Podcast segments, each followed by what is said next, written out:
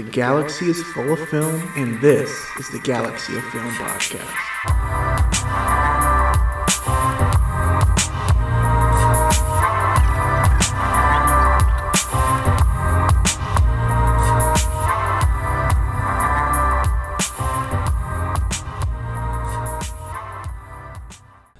Hello, and welcome back to the randoms of Galaxy of Film. I'm your host, Max. I'm, of course, joined with my co host for the 51st time, Danilo. How have you been, bud? I've been good, man. I've been good. You know, just here. I saw a Playboi Carti over the weekend. How was that? What, dude? What? Just fucking nuts, bud. Like I didn't have a voice after the end, and he was only on for forty minutes. The opening was absolute trash. Who Rest in peace. Rest in peace to Rico Nasty. Um, she didn't get booed, but like no one cares what she had to say. So like she walked off after ten minutes of quote unquote opening. Oh. Yeah, dude. I, I feel I feel bad, but it's like you know, it's just not, it's just not, you know, just not there. And it wasn't even sold out too, but it sure felt like it. It was Fucking- nuts, dude. I saw I sent you that off the grid. I saw sent Childish that. Gambino a couple years ago, in uh, Vic Menz, or no, Vince Staples opened for him. Absolute trash. Same thing, man. Yeah, yeah. You know, well, what's Vince Staples really- wasn't big back then, was he? Ah, He was up and coming at that point. No, this is 2018, going into 19. Oh yeah, never mind then, dude. Fuck that. Yeah. You know, it was really bad. A couple, I think 2017, I saw Fall Out Boy, and Jaden Smith opened for them. I He- saw Tyler. I saw Tyler the Creator at the same place, and Jaden Smith opened up uh, opened up that show. That actually wasn't bad, dude. Did I enjoy the Tyler Creator concert more than the Playboi Carti one? Yeah, I did. I did. But Playboi Carti was pretty sick to see. Not gonna lie. I'm planning on seeing Tyler um, in March. He's coming to Charlotte. Yeah, he's um. I think he does like a show in um. Up in Michigan sometime around then too. My sister said I have to go see Olivia Rodrigo though, so I'm also Driver- trying to see Olivia. driver's license, buddy. I like Sour. It's a good album. I have it on vinyl. Album of the year, bud. Album of the year. One, of, d- d- yeah, it's in my top five for sure. Exactly. Anyway, though, I've been doing good, man. Just just straight chilling at this point. There you go. I'm glad you've been chilling, buddy. I try, man. I try. We're not alone this week. Um, reintroducing. He's been here for for God knows how long at this point. Curtis, what's going on, bro? How have you been past couple weeks? Uh, doing all right, man. Doing all right. You know, holidays coming up and all that kind of fun shit. Um, always happy to be on. Actually, getting ready for my last convention of the year on Saturday. Ooh, what's the convention? Um, C2E2 out in Chicago. Okay, who's gonna be there? Um, the only person I'm going for is Hayden. Okay, might as So well, I'm going there Saturday, and I'm gonna have him do photo op and then have him sign that um Star Wars celebration like 40th anniversary poster from a few years ago. yeah, yeah, yeah, yeah. Get that signed and just kind of just walk around and enjoy the last convention of the year for me at least. The one where it's all three trilogies, like in a pencil art. Uh, yeah, that it starts off with like um prequels, um original in the middle, and then the new stuff on the right side. Oh, you mean the the one from the Celebration Orlando. Chicago? No, from Orlando, like the 40th anniversary. Year. Oh, oh, I, I know what you're talking about. I know what you're talking about. Okay. yeah, that one. I was about to say, I have the the black and white one hanging over here on my wall right now. I saw that one too. I did like that one. Yeah, that's cool. That what's his pricing compared to the celebration stuff? Do you know off the top of your head? Uh, do you remember what he was at Celebration? I think it was two fifty. 250. Yeah. Yeah, two fifty. Okay, his photo I think is like 175, and then autograph depends, because uh, the way they're doing it there for this is autograph base is like 150. Mm-hmm. If you want a quote, it's like 205. If you want to like out to yourself, I think it's like 220. I hate it when conventions do that. Which I don't understand. I don't understand that because like no, not the all ones I've been to this year don't do that. They're just like, hey, here's your autograph. Do you want your name on it? Here you go. Usually everyone's like that, but it depends on the item for what I've had Sure. experience with. So like I just went to DC Awesome Con earlier this year to meet Michael J. Fox, Christopher Lloyd. But um I brought my friend Steven with me. We're big Rocky fans, and Carl Weathers was there. So he nice. was going to get his Rocky Force sound, like the, the vinyl sign, the slip for it, and I was getting my Mandalorian um, season two poster signed just to get get that piece started. So he was seventy dollars on Oh, yeah. like a poster and a picture, anything you want. If you had any action figure, you're looking at three hundred dollars. I'm just like, shit. what kind of What? price increase is that? Like I would have been like hundred bucks. Hey, that's a fair jump increase, like another thirty dollars. I would mm-hmm. understand that. No, three hundred. Hmm, Jesus Christ, that's ridiculous. Yeah, man. And oh, it was fucking ridiculous. So, and I remember they tried to charge my friend Steven 300 saying, "Well, you have a vinyl. It's third three dimensional. You know, it, it pops out more. It's not flat." I'm like, "That's fucking stupid." That's that is everything we own. Everything we. Oh my god, my phone is 3D. Holy shit! Exactly, dude. So he he got up to the like the the booth where like the table where Carl was like past his manager, and then just pulled out the slip and had him sign it anyways. So thankfully he got away with it, but Sure. that, that price increase just sucks, man. That's dumb. Capitalism. Yeah, Yeah. that's all the ones I've been to. At least this year, I've been to seven this year conventions. Gosh, that was the only one I've been to since COVID started. Yeah, we got lucky. Uh, we did Indiana. We did Indy PopCon early in the year. We did Indianapolis and uh, not Youmacon. Uh, like the Michigan version of Motor City Comic Con up in Novi. Okay.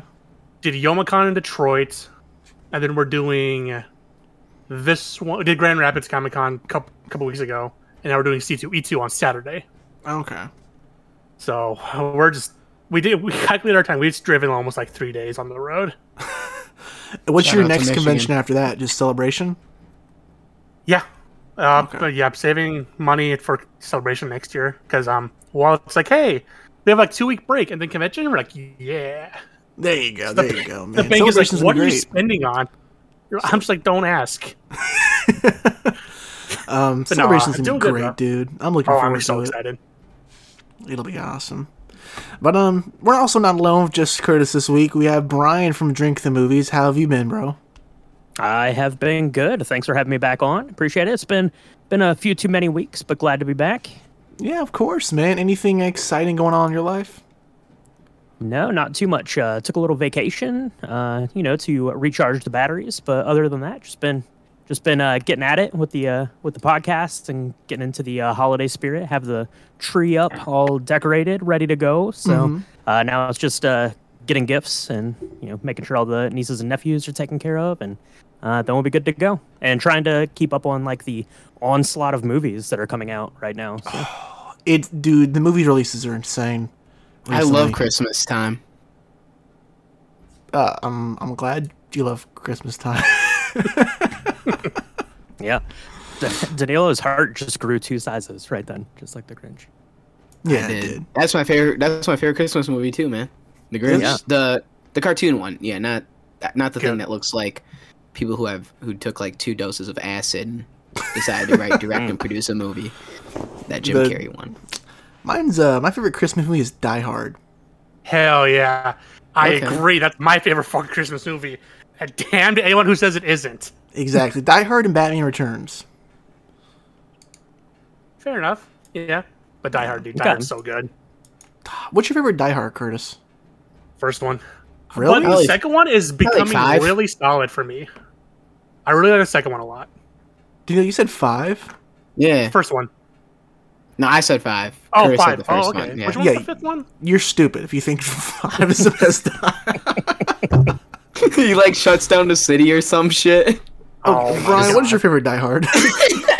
Is is Die Hard Five a Christmas movie too? Mm, you, you don't know because it's like taking place like southern hemisphere, so it could be Christmas time. Oh, it, it could be. Yeah, it could be Christmas. Could be summer. Uh, Yeah. Die the first Die Hard is the is the best Die Hard. Uh, it's the superior one. Now Bruce Willis says that Die Hard is not a Christmas movie, and he was in it. So okay, Bruce Willis is stupid. Look at his uh, his track record these days. Scott, well, he's got a point. Yeah, my, my favorite Die Hard's three. Die Hard of Vengeance, man. I like it quite don't know a about that one. I like Rocky, dude. That's a good Christmas movie. Yeah, It snows Yeah. when he's taking that run.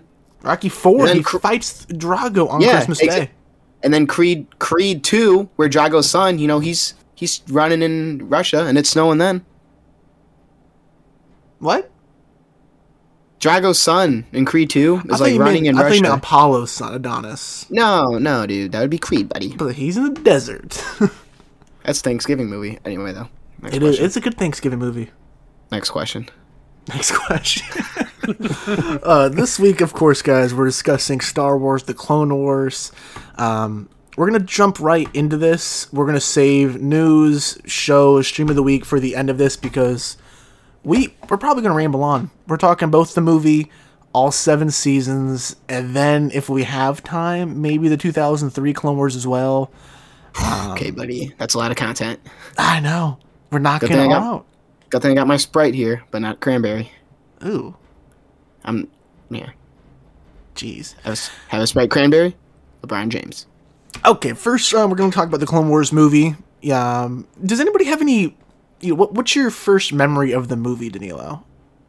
This is the only movie. This is the second movie I only remember seeing in theaters. It was Revenge of the Sith. I remember seeing. I only remember one scene, and I also have a vivid me- memory of seeing the Clone Wars in this in Hmm. theaters, and just the opening when you have the clones like screaming and everything. Mm, Uh, you know, like they're in battle. And I went with my aunt, and so my aunt went to go see that with me because she used to take us to like I used to pick a movie, and she used to take us to see it as like you know family time to bond or whatever. And now mm. m- my aunt and I like hardly ever talk. So good times though. Good times. um, I actually saw this with my aunt as well. My aunt and uncle opening weekend in theaters. Oh, nice, Um, dude. But the the weirdest thing, I was subscribed to Star Wars Insider for a long time. so like how I discovered Clone Wars was the reveal issue of the cover of them standing outside of um the Star Cruiser, Anakin Obi Wan Yeah, yeah, Yoda. I don't even Nice. think Ahsoka was on that cover. I think this was before Ahsoka stuff was revealed. Yeah, dude. Um, Surprise. yeah, but it's all opening weekend at, at a dollar theater. It was weird because this was a new release at a dollar theater, which was odd to me. Um, Wow. what about you, Curtis? Any any weird first memories of the Clone Wars movie? Uh, not necessarily. I was actually so my experience with the movie is I actually saw the series first, Okay. and then years later I had actually watched the movie.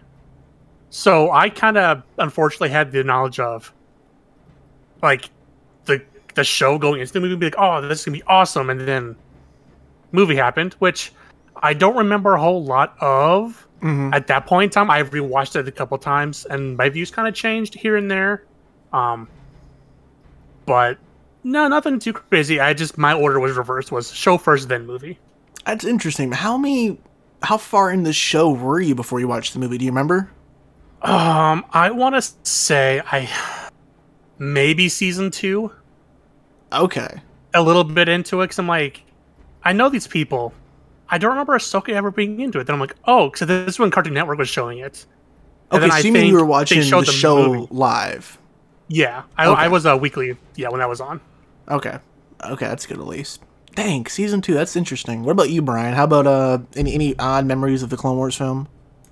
Yeah, so so this came out in 2008, and I am way way older than you guys, right? So, uh, 2008, I was uh, like nine months into my move to North Carolina from Ohio, so I had no idea that this thing even existed. Okay. Never heard of it. Uh, had no idea. And then my parents got me the DVD copy like that Christmas as a Christmas gift, and I watched it, and I was like, okay, that was Star Wars. That happened. That's fine.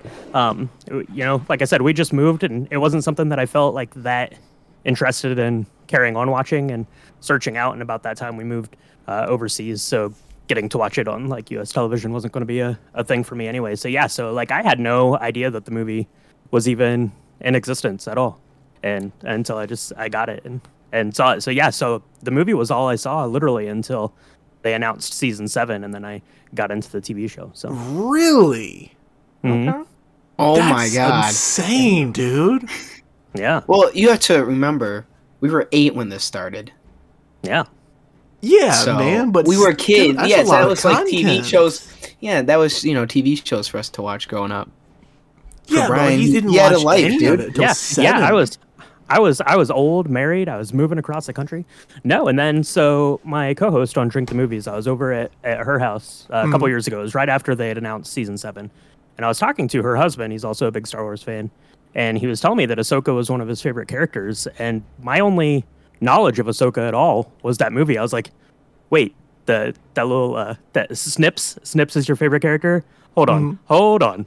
But at, at that point, you know, I was I was like, okay, season seven's coming out. I got to go back and watch the watch the show, and then and then obvious, you know, everyone loves Ahsoka, so so that makes sense. But yeah, uh, it was like it was like blowing my mind when he said that. I was like, what are you even talking about? I have no idea uh, where to go with this. So let me ask you this though, because you watched the show so late, did you have any like, I, I guess leaked out knowledge about like Darth Maul coming back, Bo- young Boba Fett, Cad Bane, any of that kind of content? Did you were you aware about it? Um, I knew that Darth Maul had come back, um, but I didn't know really anything about you know Cad Bane or really like any of the way that like the story arcs or anything went. Like, Okay. I hadn't, yeah, I hadn't really gotten into, and I guess, yeah, so it came out in 2008, so it wasn't like internet spoilery central, like unless you went to like a message board or something, or mm. reading about it. You know, it wasn't like everyone was live tweeting Clone Wars episodes. So Did you Okay. did you watch Rebels? no, not until I'd finished Clone Wars. So I, Okay. so I wa- so I ben- so I binged through all of all of Clone Wars, got all caught up for season seven, and then when that ended, then I went through and, and watched Rebels, and then I Oh. actually and then I actually after I finished Rebels, I went back and watched because you can watch. I think on StarWars.com you can go and they have like the chronological list. of Yeah, all the yeah. Clone Wars episodes. Um, so I went back and then I watched them like chronologically. Then too. Okay. Cool. Cool. So let me ask you this real quick, Brian. When you s- Okay. did you see Solo in theaters?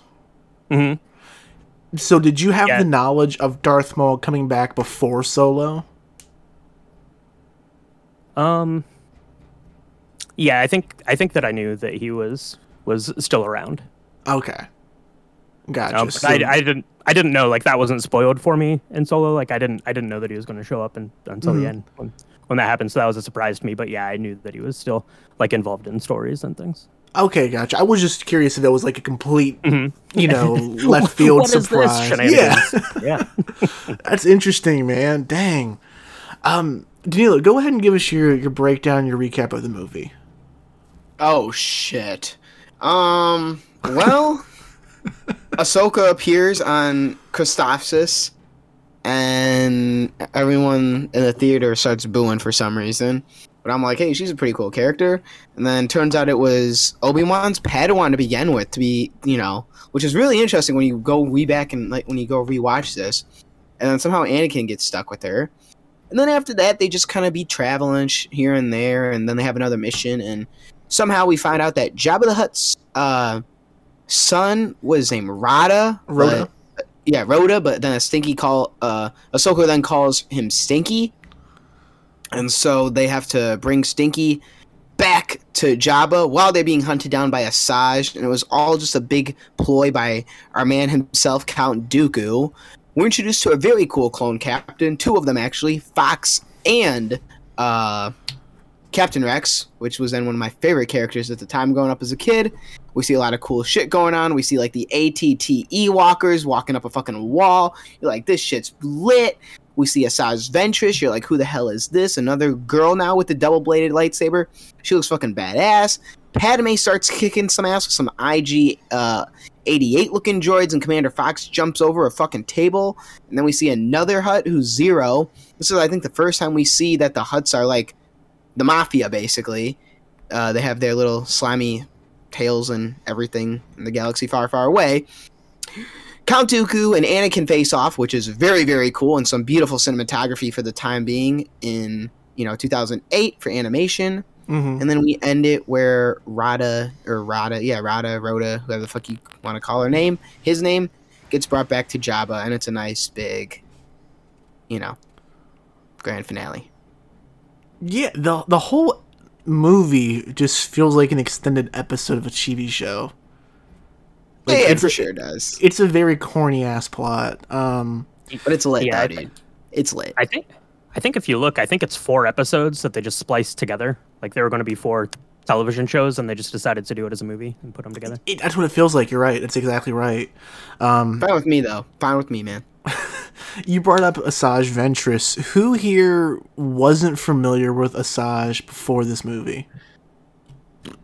Really? Okay. So Brian, you knew who Ventress was before this, right? Um, yeah, because I she shows up in the the original, the uh, the Mhm. 2D, the micro series. Yeah, So Oh, I yeah, yeah. I knew her from that. But yeah, she's she's awesome in this movie.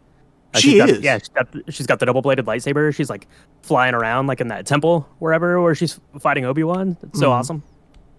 Um, the really cool thing about this, though, I think is interesting. Not only do we get, of course, Anthony Daniels back as 3PO to voice him, we also get Samuel L. Jackson voicing Mace in this. And of course, he's not voicing Mace in the show, but we get Christopher Lee himself voicing Count Dooku again. Um, which, again, he's not voicing him in the show at all. But yeah, Daniel, what are what do you like about this movie in particular? What are some fond memories you have since this came out? Captain Rex, dude. I don't know why or what it was. I think it was just because the first. I think it's just the first time we were introduced to a clone and like put one on one with him. Mhm. You know, for six movies we saw these. For three movies we saw clones, and for the last three we saw stormtroopers.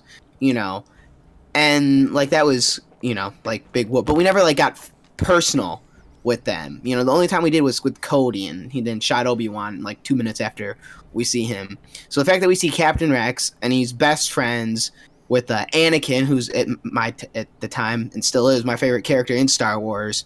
You know, it was just a cool dynamic, man. I loved it. Like I love seeing that and the toys. We it's some down sometime down the line, dude. We have to talk about the toys that came along with this movie and with this series because The I'll tell toys you right now, fantastic. they were fucking amazing. And I remember I have a video somewhere. I wish I still had it, but it's like burnt on a disc or something. And it's a video of me getting like a Captain Rex like just T-shirt, you know, like all the clones like assemble, and Captain Rex is like reading, leading the tr- uh, the troop or whatever. And you just hear me scream at my parents like, "Oh my god, mom! I got a Captain Rex shirt! This is so awesome!" You know, I'm just like screaming at the top of my lungs about it. But no, it was for sure Captain Rex, dude. For sure, Captain Rex is one of my favorite things that came out of this show. And oh, I know, I know, I was the only one who liked it during the prequels, but the politics, dude. Once again, the politics of this just fascinated me with Jabba the Hutt and how you know Count Dooku's making these strategic moves. In the Hutt, it's a Hutt clan, everything like that. So Mhm. you know, that pretty that interested me as well. I think my favorite part about the movie is, uh, especially as a kid, you know, I was a big Obi Wan fan, still am. He's my favorite Jedi, and um, you know, of course, we get some good time with him in the prequels. He's, you know, arguably, in my opinion, the best part of Revenge of the Sith.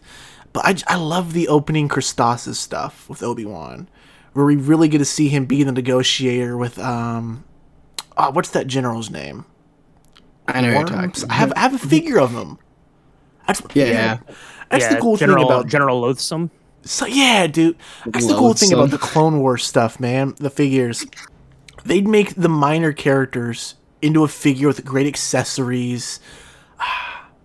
Back when Hasbro was doing their shit right. But now I can't even go to a fucking store and get a get an action figure anymore. But um, Obi Wan's definitely my favorite part, specifically that Christophsis scene. Seeing him like you know toy with Ventress during their battle in the temple is entertaining, of course. Um, he's awesome, dude. What about you, Curtis? What is your what? What are some things you like about the Clone Wars film? Uh, so some of my favorite stuff is kind of backriding off to Neil on this one. I was actually really fascinated by all the Hutt stuff because we had saw Jabba briefly in like Return of the Jedi, a little bit in the prequels, but to see him actually like back in the heyday, like running shit and how people had to go through him to like bring stuff to his planet or like system because they run Hutt space. Him interacting with Dooku was interesting. Seeing all like the clones actually being given like personality instead of like Mhm. the deadpan stuff we got from like Attack of the Clones and a little bit from Revenge of the Sith, I thought was really dope. Um, is this? I could be wrong. Is this the scene where like Asajj like slowly stabs her saber into like one fucking clone? Yeah, Yeah, I'm like, that's pretty dark for 2008 kid show. That's pretty solid. yeah, it is. I think it laid a good precursor for like what the show is gonna be, to where it could still have like lighthearted Star Wars moments, but it's not afraid to like be a little bit more of like a darker adult show. Yeah, like I think in season three, um, Ahsoka's captured by Mandalorians at one point, specifically Death Watch. She fucking decapitates him. Oh yeah, Well, we see people decapitated in this. The the scouts or whatever, and they bring in the the table of heads, don't they? Or is that in the show? I don't Sounds like it might remember. be a show thing. I don't. All right. Anyway, I'll keep going, man. I'll look it up. Keep going, Chris. My bad, dude. No, you're totally fine. But no, that's that's kind of no, that's what I really liked about it. And I had heard a long time that people thought the movie was garbage. I don't see it that way, especially coming into it watching the show first. I thought for what it was at the time, a solid introduction to what the show was going to be. mm-hmm. So What about you, Brian? Uh, anything particular that sticks out to this day for you with this one? Yeah, so yeah, I mentioned before I really like the Asajj stuff, and uh, you know, anytime you get stuff with uh, Count Dooku, especially when it's you know Christopher Lee is the one uh, doing it, that's that's pretty special. Um, but kind of like you, Max, I I really liked um, Obi Wan. Kind of st- stood out for me. Uh, the what's his name? Um, uh, James Arnold Taylor, who does his voice, he kind of like hit the ground running. It took me it took me some time to get used to Matt Lanter to kind of grow into that role, but uh, James Arnold Taylor was just you know kind of spot on with the with uh, his speech and the mannerisms and and the way he like uh, carried his cadence and stuff. So yeah, definitely Obi Wan was probably probably the highlight of like the the Jedi stuff. But yeah, I really liked getting a little bit more Count Dooku because we didn't get enough of him in the film. So to kind of flesh that out, and that's you know kind of the recurring theme is we'll go through the seven seasons. It's just getting to spend more time with all these characters and uh, filling out those uh, stories. Mm-hmm. Do you about? Do you have anything you don't like of this one in particular? Any any gripes? I I cannot hear you. No, man, my bad. Uh, no, I don't. I don't have any guys with this. I was a kid when I watched it. I was, you know, I was eight years old. So this was this was my Star Wars growing up, and then obviously the show continued with that. So how the older people like the the original trilogy, and they they say that's their Star Wars. This was my Star Wars growing up. Yeah, same here, dude. Um, you know, I saw Revenge of the Sith when I was five in theaters. So a prequel kid, but Clone Wars is what I grew up with alongside. Yeah. Um, Funny thing, you, me, and Curtis, you know, we all met at Celebration in line for the Clone Wars photo op, man. So it's kind of cool we're here talking cool. about this. Yeah, yeah, that's that's cool. For, for And that older gripe- Anakin. for gripes, man. Um, kind of what Brian said actually. The the Anakin thing, it did bug me a bit as a kid. Of course, I love Matt Lanter's Anakin. He's grown so much of me. I mean, especially like hearing him come back and in Rebels, of course, because you know we Rebels happened between season six and seven of Clone Wars. Hearing his little cameos in Rebels brought tears to my eyes. Um, hearing him back in season seven was fantastic. But man, it was weird going from Hayden to Matt at first. It really threw me off compared to you and the James Arnold Taylor. But Curtis, um, what what about you, gripes wise? uh, I hate to repeat repeat everybody, but yeah, I mean, going from us, the prequel kids, going from the movies to the show, hearing new voices was probably the biggest adjustment we had to do. Other than that, I mean, I could be picky, be like, oh, see, like the animation's not great. I can't say that because for the time, I think it was pretty solid. I thought it was pretty good. Mhm. Um, other than that, no, I think it's a pretty solid introduction to a really good show.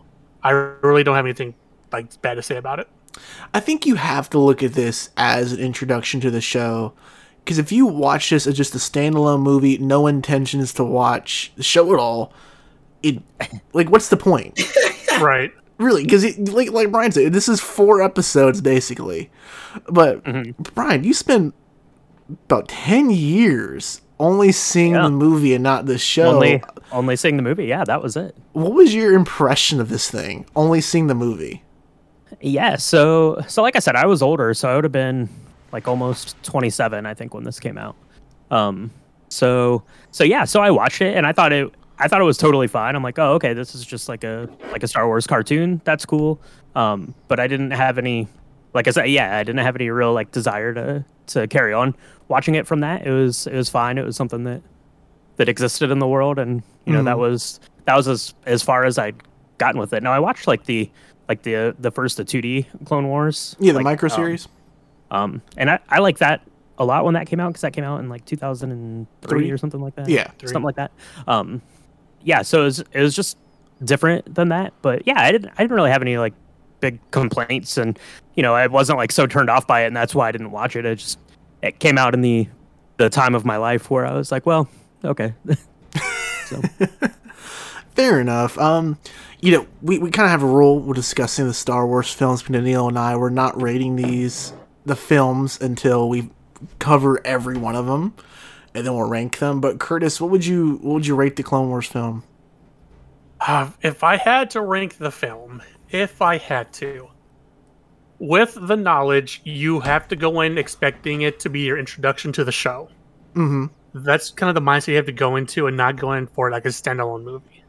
I think if you go into it with that mindset, I think it's a solid Bespin, to be perfectly honest. Okay. Um, I think with like all the animation for the time being pretty good, having the new voices come in, having some of the old voices come in to like you know kind of ease that transition period from the movie to the show, think is really solid. Uh, yeah, but you have to watch it with the mindset of okay, watch the movie first, introduce the characters, boom, let's start, let's start the show. Okay, fair enough. What about you, Brian? yeah, I think yeah, that's that's pretty much how you have to look at it. I think if you look at it as just a just as a standalone movie, for me, it's probably like a Hoth to Naboo. But if you you know look at it in the in the scope of all of the Clone Wars as like a piece to that puzzle, I think it's probably uh, like a Naboo pushing to Bespin for me as far as you know individual arcs of the Clone Wars goes. Fair enough. Fair enough. Um, let's go and talk about season one of the show. First up, who watched this as it aired day one? Because I remember I was pumped. My family and I for I think the first three seasons of this show, up until it was a Saturday morning cartoon, every Friday at nine. This was a family thing. Was Clone Wars. Um, that first night, it was of course the the Yoda and Asajj episode, and then it was back to back with the Plo Koon and the Wolfpack episode in space. And I remember like right after they did a rerun, of course, and all weekend it was rerunning. I was blown away by the premiere. Um, Danilo, did you watch this day one? Yeah, dude, this was something my dad and I did together. Okay. Every day, every yeah, we would sit down and watch it, and that's probably the fondest moments I have growing up is watching the show. I season five, season one, episode five, rookies, dude. That will always be the goaded episode of that season. Mhm. With the droids, Cody, we get Echo, Fives, Heavy. Um, who else is there? Uh, you know, from that from that little pact. Jesse? dude. no, he's season three. No, no, I think it it was their commander. I don't know. Doesn't matter. But yeah, see that episode will always like. I remember I was sick. I think, or I said I was sick and I missed school, Mhm. and so I laid on the couch all day. And I remember like that night I I watched it. You know, so that was fun. What about you, Curtis? Because you know Brian said it took him ten years to watch this show. What about you? Did you watch Yeah. this day one? Oh yeah, I was, I was, I'm still am at the time, but everything, my life was just Star Wars. My bedroom needed to be Star Wars. My toys needed to be Star Wars. My bed sheets needed to be Star Wars. Everything was just Star Wars, Star Wars, Star Wars. So I'm like, cool. It's a show now. I can watch this weekly. It's a cartoon, so my parents will yell at me. um, but no, I remember this the first season being very good. From back in the time when I watched it, Mm-hmm. going with the agree with Danilo, when you start introducing Domino Squad, it's probably when the season probably starts kicking up pretty solid. Um, I think the first season is I think really good. I don't because I don't remember a lot when I was younger, but I do remember watching at least the first couple episodes very vividly and being very, excited. Um, as far as how we're gonna break down the season, since we're discussing seven seasons of a show and possibly a micro series, just for the sake of time, um, we're gonna just talk about our favorite episode per season or arc if it's one or the other. Because you know, it's specifically the first like three seasons, there are more one-off episodes than anything. To like sure. season seven, it's just arcs. Um, but Curtis, what is your your favorite episode or arc in season one? Because season one is mainly, um, I think it complements Revenge of the Sith perfectly, Yeah, and um, even the ending of Attack of the Clones. Because this is season one and two are the only real seasons where we just focus on all the Jedi. You know, we get Plo Koon episodes, we get Kit Fisto and his Padawan, um, Aayla Secura. So, what what is your favorite episode or arc, Chris? um, it'd probably be at least from season one the start of the Domino Squad, or at least the start the Domino Squad, and then the Malevolence stuff when that starts. Mm-hmm. M- Malevolence for Plo Koon, I was always a big Plo Koon kid, and seeing him being really double, I'm like, hell yeah, Plo Koon's a badass. Mm. And then Domino Squad having those clones actually be given character and a personality, and being like, I like these guys, I want them to do good. And then when once we get down further, we see what happens to them. It's I think Domino Squad and the Malevolence tr- arcs are like the best part of like the first season. Okay. For me, I think I really like the Lair of Grievous stuff. The Those Kit Fisto good. solo episode. Um, I love the action figure Kit Fisto growing up, so it's really cool to see him get his own spotlight finally. Um, Phil LaMarr is a great voice for Kit Fisto. Um, but I'm also a sucker for the downfall of a droid. The R2 goes missing two part episode with Goldie, these fake out traitor R2. Those two would be my favorite, I think, of season one. Um, Danilo, what are your favorite episode arc of season one? Give me a minute, dude. I have to look it up. Uh, you can ask Brian. Yeah, Brian, what about you? While Danilo looks up the episode choices. Yeah, for sure. So I, I really like the malevolent stuff because I liked you know getting to uh, see Grievous again.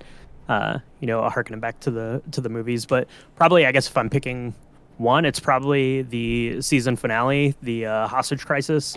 Uh, Okay. With Cad Bane getting into the Jedi Temple, um, and then that arc kind of continues over into the next season. But I, I remember watching this because, like I said, I, I just kind of binged through it to get ready for um, season seven coming out. So I was watching the first season and I was like, these are good, these are good, these are good. And then uh, the hostage crisis episode going into season two, I'm like, okay, this is really good. Okay, so so at that point, I was I was kind of like hooked. That was where it it got me all on board with it. So Cad Bane's a great character. dude. We were talking about that, you know, of course, when uh, when we're going episode by episode of Bad Batch on the show for season one, with his return and that, of course. Um, but he he's fucking cool in this for sure. yep. What about you, Danilo? Did you find your episode yet? Yeah, dude. Yeah, I got him. I got him. All right. Obviously, episode five, rookies, absolutely fucking goaded episode of all time. Just fucking goaded. Then we keep on going. We go Jedi Crash, dude. That opening, that's where I was like, this show's fucking beautiful. With the Star Cruiser going down, you got droids flying out of the fucking separatist ship, dude, landing on this the the Jedi Star, like d- just like I fucking combusted when I saw that. uh, the hidden enemy when they're back on Ryloth or whatever, and there's that traitor. I thought that was really interesting. Uh, for back when I was a kid, I still think it is. It's one of my favorite episodes. Still, like a clone, like being a traitor. You're like, why would he do that? You know, Mhm. at the time you're just like, oh, maybe he just doesn't. You know, maybe he just wants to be the outcast. But as you go older, it's you know, it's more political, so it's very interesting. And then for some reason, I don't know why, Trespass is one of my favorite episodes of season one. Okay. Very- I like I have the whole se- series actually. I love it when they go and they I don't know who they're fighting, but it's like those you know, snow people or whatever. And violence like wasn't the answer. It was more negotiation, which I thought was really interesting because we had a lot of violence in that episode, but it only took until the end where, you know, re- it was finally resolved. So, yeah, no. Yeah, those were them. Um, on to season two. Like like Brian said, of course, we continue on with the Cad Bane stuff, but this is where the Mandalorians are are kind of brought into the spotlight finally with the Duchess Satine, the Death Watch, Pre Vizsla. Uh, we see their involvement with the Separatists and whatnot, the assassination or the attempted assassination of the Duchess. Um, in the reveal of the the history of Obi Wan and Satine, they got a little little chemistry, little romance going on in the past. Um, for me though, my my favorite episode in this, um, of course, I do like the Return to Geonosis stuff with the the zombie worm thing going on with the Geonosians. Um, the Boba Fett return is fantastic, little Boba, and sadly voiced by Daniel Logan. You know, I don't. We've talked about that guy before. I'm sick of Daniel. um, but I think my favorite episode would have to be um, either Lightsaber Lost, where Ahsoka loses her saber and has to spend the entire episode going on with this Jedi who has a caned white saber, which is pretty cool. Um, but I think it's specifically the the Mandalorian plot, if I'm not mistaken, or it's the Voyage of Temptation, which is where the Death Watch is revealed. We're introduced to Pre Vizsla, who is of course voiced by Jon Favreau, and we see the dark saber. Um, I was in fourth grade when this came out, and there was this kid. I'll never forget him because I we had a bet for something, and the winning p- part of that bet was a was a Lego minifigure of Captain Rex. I still have that minifigure, but I remember coming into class the next day, and we were just freaking the fuck out about the dark saber. How it was the absolute coolest thing in the world, and because I think Force Unleashed two just came out, or was it getting ready to, and um, you can change your lightsaber to black in that. So we were thinking that Starkiller Saber was somehow the dark saber from Clone. It, it was just a cool time to be young and see that saber introduced. But um, Curtis, what about you? What's your favorite part, season two? Oh damn. I would say probably favorite arc.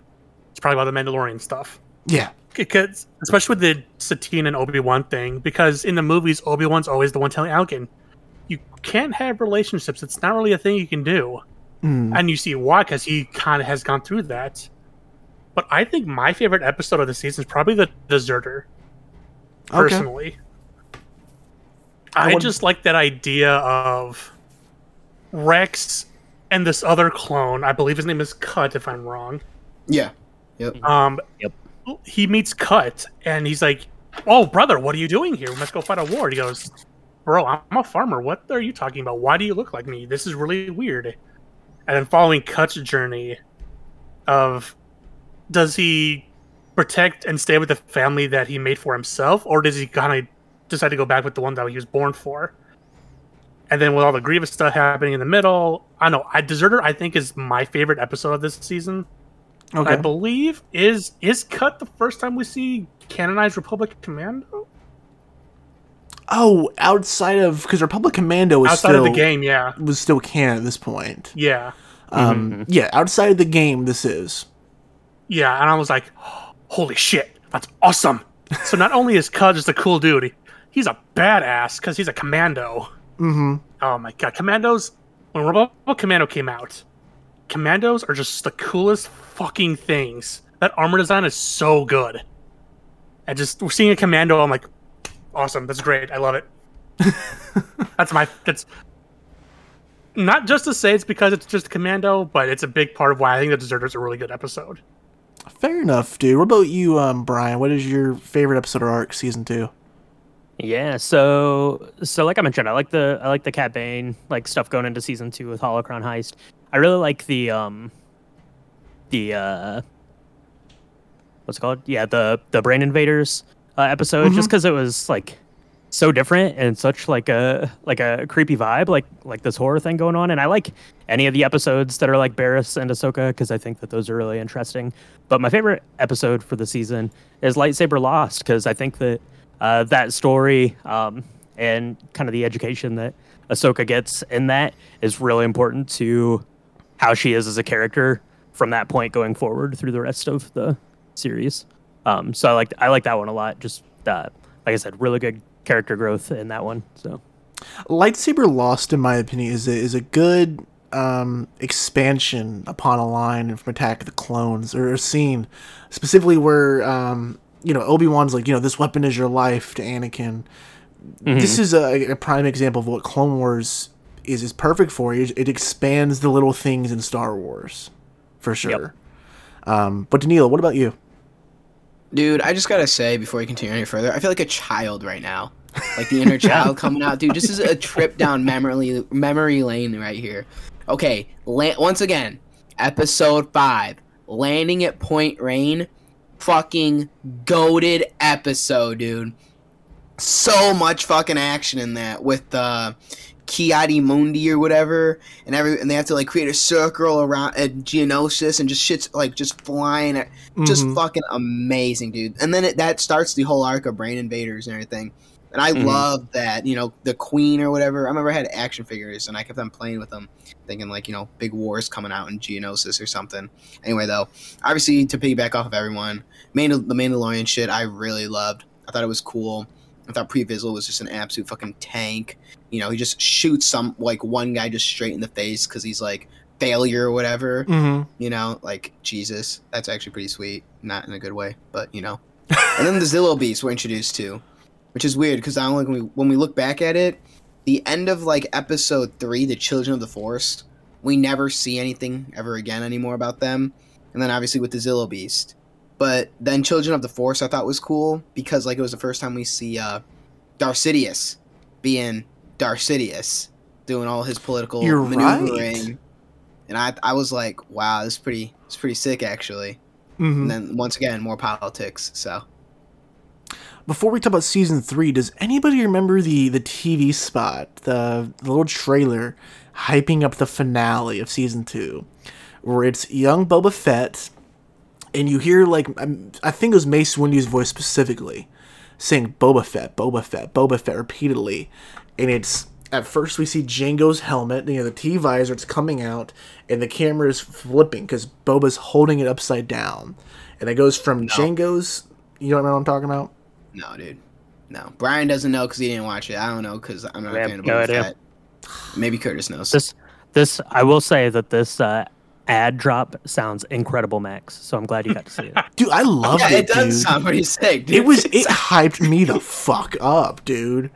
It really did. Um, describe season three while I find this TV spot.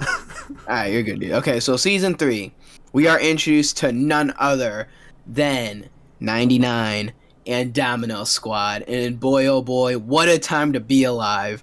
Then we're introduced to, once again, we see from season one Sphere of Influence, Ahsoka leads a search for Pantoran chairman family. Uh, we go to corruption. We see more politics. Uh, we're back on Mandalore. Back on Mandalore. Back on Mandalore. Ziro the Hutt wants out. We see them again, and we see, we're introduced to a Jedi who's more rebellious. You know, who kind of falls along with Anakin almost. Uh, Quinlan Vos, which is quite interesting. Um, and then we see Cad Bane hold a lightsaber in that episode. So even more interesting. And then one of my favorite episodes with politics, we see heroes on both sides, where we're hearing the separatist side. For once, out of all these years of watching these movies, we hear what the separatists actually wanted. So that was pretty cool. And then obviously, this is where shit gets heated up. We are introduced to none other than Dar- than uh, Savage Opress. Boy, oh boy, was that pretty cool. You know, we're like, are we gonna see Darth Maul again? And then we have one of the greatest episodes of all time, where we go to um, what's the planet called? Uh, Mortis. the- Mortis, yeah, the Mortis arc. Oh my lord, someone was tripping acid, but boy oh boy was it was it a nice little trip. And then the second to last arc we get is the Citadel, absolutely amazing once again. And this is where we really see the show taking off in full stride and just feeling Star Wars basically. Almost every episode we're watching, it's cinematic, it's excellence, it's a wonderful TV show. The stories, they're nailing, the characters, they're nailing, the arcs, they're nailing. Then to end off, we see Chewbacca and Ahsoka just going on, going on a little mission. You know, just ended off after we see a lot of dark and deathness in this. And this is where the series takes a turn and gets a lot darker on out. So, and there's also the like a year time jump in this one, I believe. yeah. Because Like- all their, um, um, they're updated with what they're wearing. They're not wearing a lot of clone armor anymore. Yeah, they just have the gauntlets and like the I think the boots are the same too, if not mistaken. Um, the show does get darker. For me, my favorite arc though, you know, the Mortis arc's an obvious pick for most people. Um, that's the last thing George Lucas wrote, if I'm not mistaken, for Clone Wars. You know, Sam Witwer's introduced as the son, and the Mortis arc plays, you know, a good a good bit into the Rebel stuff towards the end of it. I'm a big fan of the Citadel arc, to be honest. You know, that definitely my favorite. What about you, Curtis? Well, right on my parade, dude. I'm I'm a sucker for the Mortis trilogy. it is so good. For just for the aspect of yes, introduction to Sam Witwer, who was a god tier voice actor. To I liked the idea of what the Force could possibly like embody to mm-hmm. different people.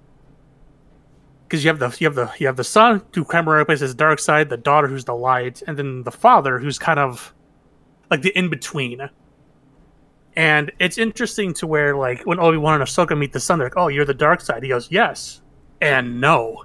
You're like, "Whoa, what does he mean? He's so clearly evil. What is he talking about?" And just uh, all- of the Mortis trilogy to me is just perfect. Season three really kicks it off in the high gear with all their production value.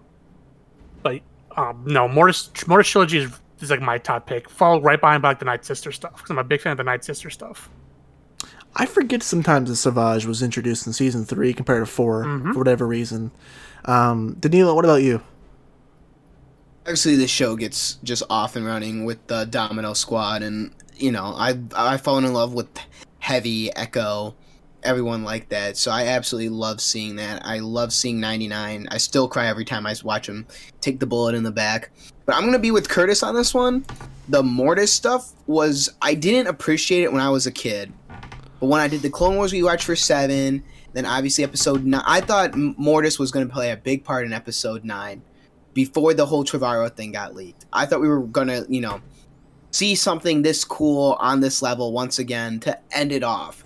I always said that the way I thought Star Wars should have ended was we see just like a book close and it says Journal of the Whills number one, and we see it float onto a shelf. You know, because that's what Star Wars was supposed to be titled or whatever. The Adventures of Luke Skywalker, whatever, Journal of the Whills. So I thought we were gonna see that, and I thought uh, the Mortis, like it would be on planet on the planet of Mortis or whatever.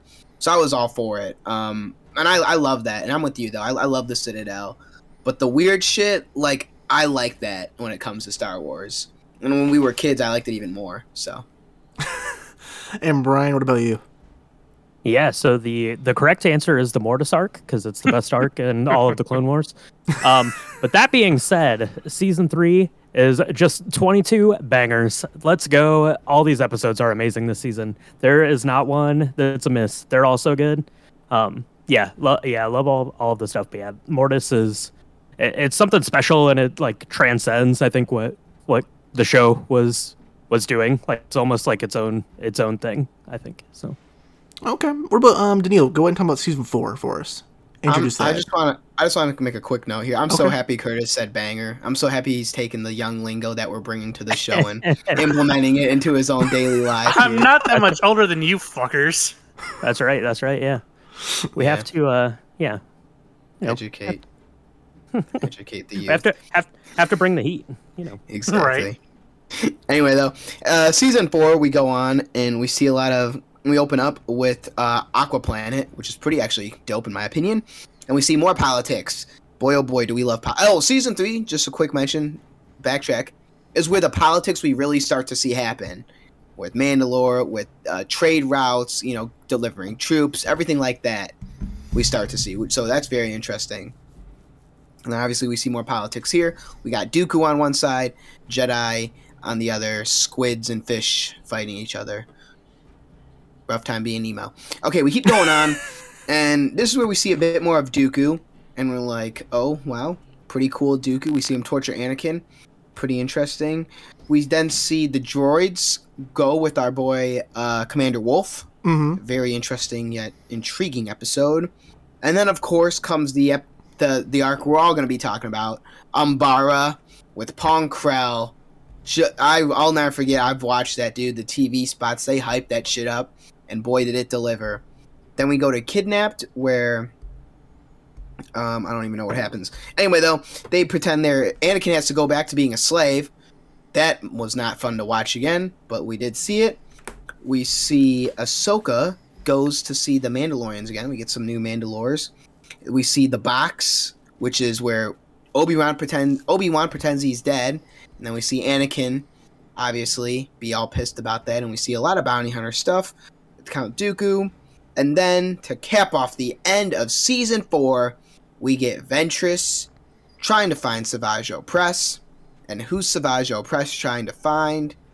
Darth Maul. And who does he find? Darth Maul. What a time to be alive. What a time to be alive. Oh, we didn't mention this, but I do want to say, I'll mention it in this one. When Anakin is in the slave, in, sl- in being a slave again, we hear his theme come out, the, the Darth Vader theme. And it's Mhm. throughout the entire series. And I always thought that was just the coolest thing ever. Very subtle, they made it, but you know, it was there. Um, Curtis, what is your your favorite episode of arc in season four? Ah, See, that's a hard one. Season four, ha- I don't think has any misses, and I could say I'm a big fan of the Darth Maul stuff. I love that kind of stuff. Darth Maul's great, but dude, Umbara is like the arc of the season.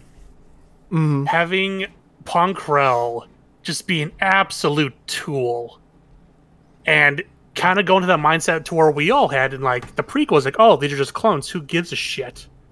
But now you spend like th- like three to four seasons with them. You're like, no, these are people. I like these guys. And then being treated like absolute dog shit sucks.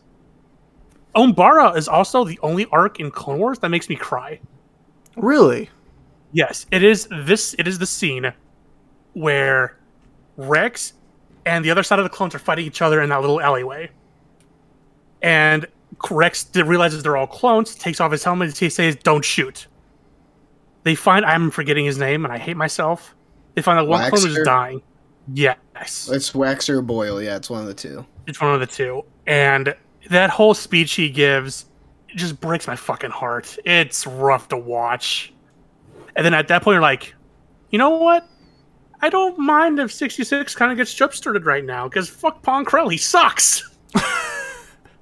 but no, Umbara's like the best arc of the season. It's so good. For me, man, it's it's definitely the Darth Maul stuff. Darth Maul is my favorite villain in Star Wars. Um, it's like this was a big deal to me as a kid. Like I, for whatever reason, man, because like I would bring like my I would sneak my action figures to school sometimes, and I'll Me never dog. forget in like kindergarten, I want to say, or first grade before I moved. Um, I brought my Phantom Menace Darth Maul figure to school. And I remember I got bullied, and it was like the weirdest shit for it because they thought I had an action figure of Satan, not ah. Darth Maul. Yeah. It was the weirdest shit. So like That's growing rough, up, I had to defend that I loved Darth Maul. And like I remember like my dad had this shitty Misfits tattoo of the Fiend. And like his because his friend did it, like he miscolored it. And so instead of white, it was red, so like he joked it was a Darth Maul tattoo, which made me like Darth Maul even more for whatever reason. So him coming back in Clone Wars was just a mind fuck to me. I was so excited. I was absolutely in love with this arc. The, the finale in season four is my favorite episode of Clone Wars. Period. When I get to see Obi Wan and Darth Maul go at it again, like I will. I'll never forget that scene where Maul is just standing up on the platform, the fire's behind him, and it's so iconic to me personally because Darth Maul looks like fucking Satan with the fire behind him. Like, I Um, swear, guys, it's he's not the devil. And then, like during the fight, the rematch, finally, we see for the first time in Star Wars, and I think the only time, Obi Wan almost uses the dark side. Like he embraces a bit of anger. It's insane, man. Um, Brian, what about you? What is season four, Clone Wars? Oh yeah, so yeah, uh, Pong Krell sucks. He's he's the worst. Um, that arc is probably the best of season four, uh, the Umbara stuff. Um, yeah, I, there's something so awesome about the Darth Maul stuff. I love, you know, when he finds him and he's just like rambling and gibberish and he's like so like strung out and and stuff. That's amazing. Um, yeah, and then kind of that that uh, rematch there with Obi Wan. They're in like that I don't know, it's like that hangar or whatever they're they're in and having that fight, and then uh, Asajj shows up or whatever. Um, yeah, that's that's really good. But yeah, if, if I'm picking one, yeah, it's pro- it's probably the Umbara just because it tells that whole like complete story. Um, and it's it's very beautiful. It's very sad. Uh, you know, like Curtis said. Um, you know, it, it pulls at the heartstrings for sure. You know, watching watching that stuff go down. So, uh, yeah, that that one's gonna be my my pick for season four. Okay, fair enough. Danilo, you any any input for the season? Uh, I'm gonna go with everyone and be like the Umbara arc as well. I did like the box where we got to some time with Obi Wan dressed up as that Rako Hardeen bounty hunter, and we saw a lot Yep. more of Mm, Cad mhm. Bane and Evol Morale or whatever his name was, or the the creator of the box. And I don't know his Embo. Yeah, Embo, dude. Like, I like that. So that was really cool. That was really cool Mhm. to see more bounty hunters. But no, I'm with everyone. The Umbara arc for sure takes the cake. When Pong Krell like just flies out the window and does the superhero landing, best superhero landing ever, dude. Like that shit's fucking gas. Mhm. And then obviously the execution scene with Dogma was amazing. Um, we can see where this was uh, implemented. I texted you about it. Criterion had a sale a while ago, and I bought Paths of Glory, one of Stanley Kubrick's first films, and it's a very anti-war film. And if you watch that in the Umbara arc, it's almost play for play. It's play for play with just Star Wars characters instead of World War One French troopers.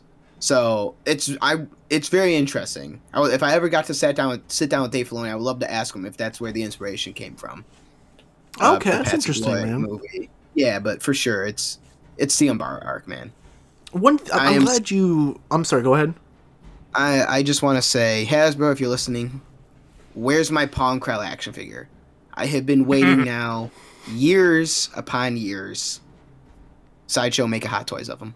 And where's my Rako Hardeen? I was about to say that, dude. Um, We got a minifigure from Lego. I love the bounty hunters from this stuff, dude. I love Clone Wars bounty hunters are great. Specifically Embo, I love him. We see teenage Boba Fett as well, not just kid Boba Fett, where he has his head shaved, which is pretty cool. Um, I know you aren't big on Boba, which you can get the fuck over it in a couple weeks. A book of Boba Fett coming out. um, That's a dude. Fennec Shand show, so it's all right. Exactly. Exactly. Um, season five, Danilo. This is the last full season of Clone Wars, really. The full length. Can I length season. interject before we go to season five real quick? Yeah. Yeah, no, Okay. that's fine. Only the best. what I want to, thank you. What I want to say is, especially with, I would say this is probably the probably two best Anakin arcs in the show too, with the Slave of Zygerria arc and the Obi Wan Undercover arc. These Mhm, two yeah, arcs, for especially sure. because they went back to back, Mm. you finally start to understand the reasoning of why Anakin is so fed up with the Jedi bullshit. Yeah. Anakin having to relive his time being a slave. And then the whole time of the council and his best friend and like the person he thought of as a brother the whole time just straight up lying to him. He doesn't know how to react to that because he, he's still like a young guy who's still kind of new to all this. Mm-hmm. And him, I'd say probably the Obi Wan undercover stuff is probably when you start seeing him start to slowly more turn to like the Anakin of like episode three, where he's Mhm. Yeah. you you can tell he was more kind in three, but you can tell he's definitely hardened up a lot, and like he's done with all the bullshit. I, I just want to interject that the probably the best two Anakin arcs in that season. No, you're good. You're. You got a great point. Honestly, you do. Yeah, that's very true. As someone who's who loves Anakin, that's very apparent as well. Yeah, you may go now. no, you're all good. I was just messing with you. You're all good. yeah, season five, we get um uh Darth Maul again. Wow, cool. But then we get um, what's his name? The guy in fucking Rogue One, dude. God damn it. Saw Gerrera. Um, Saw Gerrera. We get Saw Gerrera, and we see more politics again, more extremist versions of politics. But are they extremists? Who really knows? What's good and what's bad, as Ralph Waldo Emerson once said. We keep going on, and we see this little town. They don't like to fight, and they don't want to fight. But the Jedi are like, no, we need to fight. Keep in mind, though, the Jedi are peacekeepers. Some more moral questions that they're asking us to deep dive into while watching season five. We keep going on, and we see once again uh, the younglings with Ahsoka. More of Ahsoka here. This is where we see, I think, Ahsoka really take full stride in the Mhm. series and really get her probably best development um, throughout the entire episode uh, length of the show, uh, excluding season seven, uh, where she's having to, you know, train these Jedi, train these young Jedi, get their kyber crystals, everything like that. We keep going on and on. The younglings are still there. Younglings are still there. We get one of the best arcs of all time. Are the droids on a desert planet with uh, the super commando of Gregor. You know, that's just brilliant. And then we get the second best arc of all time, uh, Mandalore, where it's just shit's just hitting the fan. It's just, it's it's a battle for power. It's politics. It's love. It's sisterhood. It's everything you ever wanted in Star Wars. And then we get the second best arc of all time, the arc where Ahsoka leaves the Jedi Order because she was wrongly accused of something. And we see Commander Fox be a total bootlicker, so we're no longer a fan of him anymore. And we see Ahsoka and Asajj fight off. We see Anakin ch- force choke Asajj, and we really see this is where he's done. As Curtis said, with the Jedi Order. He is furious. And we see Ahsoka leave the Jedi Order at the end of season five. What would your favorite ep- episode or arc be, Curtis? Uh, this, is, this is a rough one. because yeah, we have that very big stuff with Ahsoka at the very end, which I that's probably going to be my answer. Was all that because you have that intrigue of who done it. You have kind of like the political, like kind of how like the courts kind of work with um, the Jedi Order, how they do things. With a little bit of the influence from like Tarkin. Tarkin's a pretty big player in this last couple of Yeah. episodes. Which is cool to see Um, more Tarkin. Oh, Tarkin's great. This is also the cap of the Mandalore stuff with Obi Wan and Maul up until season seven. Um, but no, that whole last couple arc, that last arc with uh, Ahsoka is very solid. W- Mhm. with how, because you're on Anakin's side with this point, you're like, well, no, give him time because you know he's the one to figure out what went wrong. And at the end, Ahsoka, she's cleared of all charges, but she still leaves because she's like, I spent years fighting for you, and just like that, you turned on me. I can't be a part of this anymore. And I think this is the part where Anakin's like, yeah, no, I can't. There's no more. If they can take away my apprentice like that, I can't trust these people, hmm at least openly, in a way anymore. I think that as the Ahsoka arc's probably the best, for me at least. I think the Ahsoka arc's definitely the best in this. Um, I do like the opening, seeing my favorite Clone Wars character, who we haven't talked about yet. Settle down, buddy. Um, I love seeing the opening where Darth Maul goes against Hondo Ohnaka. Hondo is just Yep. fucking great, dude.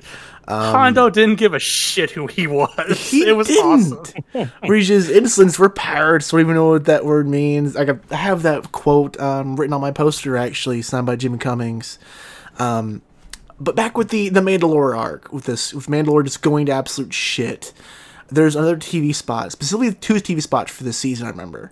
Um, for that arc, I remember Obi Wan in the the red Death Watch armor with a jetpack flying down the hallway and he stops and the camera turns around and he has his lightsaber out and he's just like he, he- i forget what he says but the door opens and he just sees all the chaos and the tv spot stops and there's another tv spot where um, it's for the ahsoka arc actually and it's we see anakin fighting Barriss, but with um, two blue sabers i think instead of the Yep. red one because which was later be ventress's insane TV spot because we're like, why is there two sabers? Who, what the fuck's going on here? Um, but I think my favorite solo episode is oh, what was what's the episode called? Excuse me. I think it is Lawless, where we get the only fight in Clone Wars of this character going against my favorite villain. We get to see Darth the Sidious. most the, the, the most watched clip on YouTube that comes to Star Wars and lightsaber fights. Oh, for sure. Darth Sidious versus Darth Maul and Savage Opress.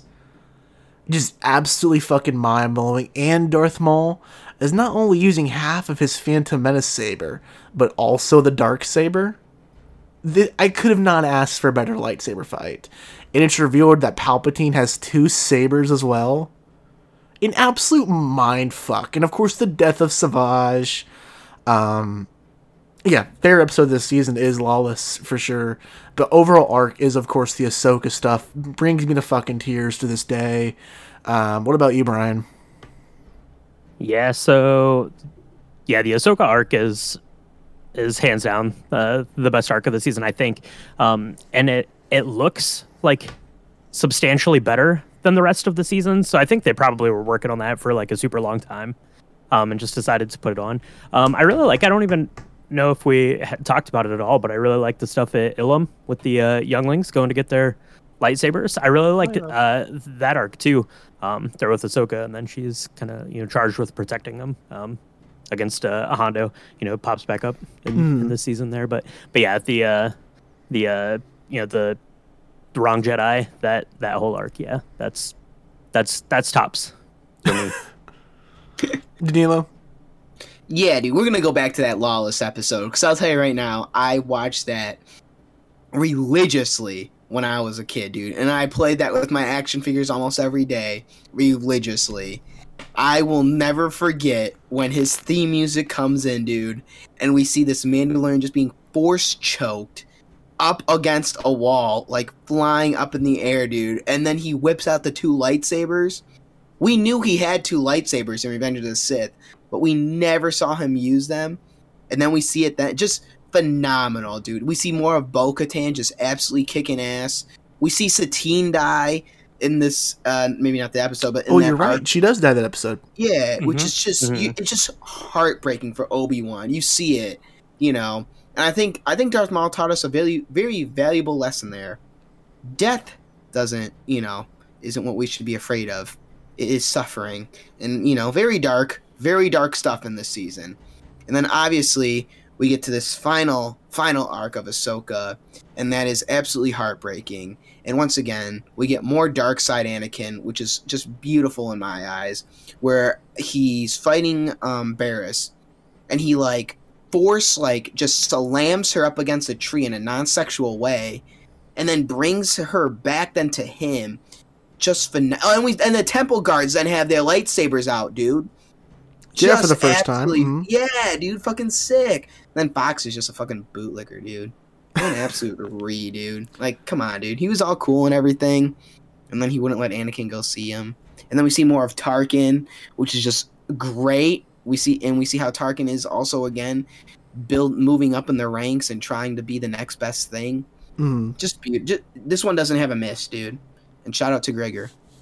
Shout Um, out to you- that arc. back to the lawless thing before we move on to season six my favorite quote in clone wars comes from that episode as well um, right before satine dies by the hands of darth maul obi-wan tells him you know you can kill me but you can never destroy me I, that quote's always stuck with me man i actually have again written that on my clone wars poster um, but season six danilo this is you know a half finished season it's known as The Lost Missions. It was released on Netflix. Um, this was kind of a kind of a clusterfuck of a season because there's some weird stuff in it. I never watched it until I was very older. Um, I didn't. We didn't. We're kind of just were slow on everything. Our family was, I should say. My parents were with getting up to date with what um what everyone's doing. So Netflix, we didn't get that dude until I was 18 years old.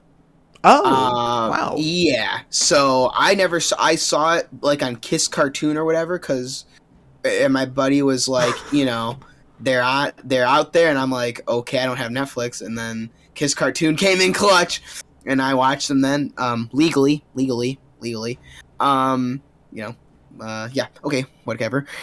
Um, so I watched it then, and I and I was much older then. I was 15, 16, I think, and this had politics in it, and this was fucking beautiful. Like for me, you know, I, I said my favorite movie of the year and probably ever will be was the new Dune because it's what I, I always wanted to see in Star Wars, which was politics, Mhm. and that's what this had. This had Order sixty six with Palpatine. This had more Palpatine with the banking clan, which is like, okay, how do we get two arcs about a fucking two episodes about a goddamn banking clan? You know, like how, how is that interesting for kids? For me, I, I was just loving every second of this, dude. And then obviously we see Mace Windu and uh, Yoda doing his uh, his weird shit. With, I don't even know because I don't even think I really watched all of them.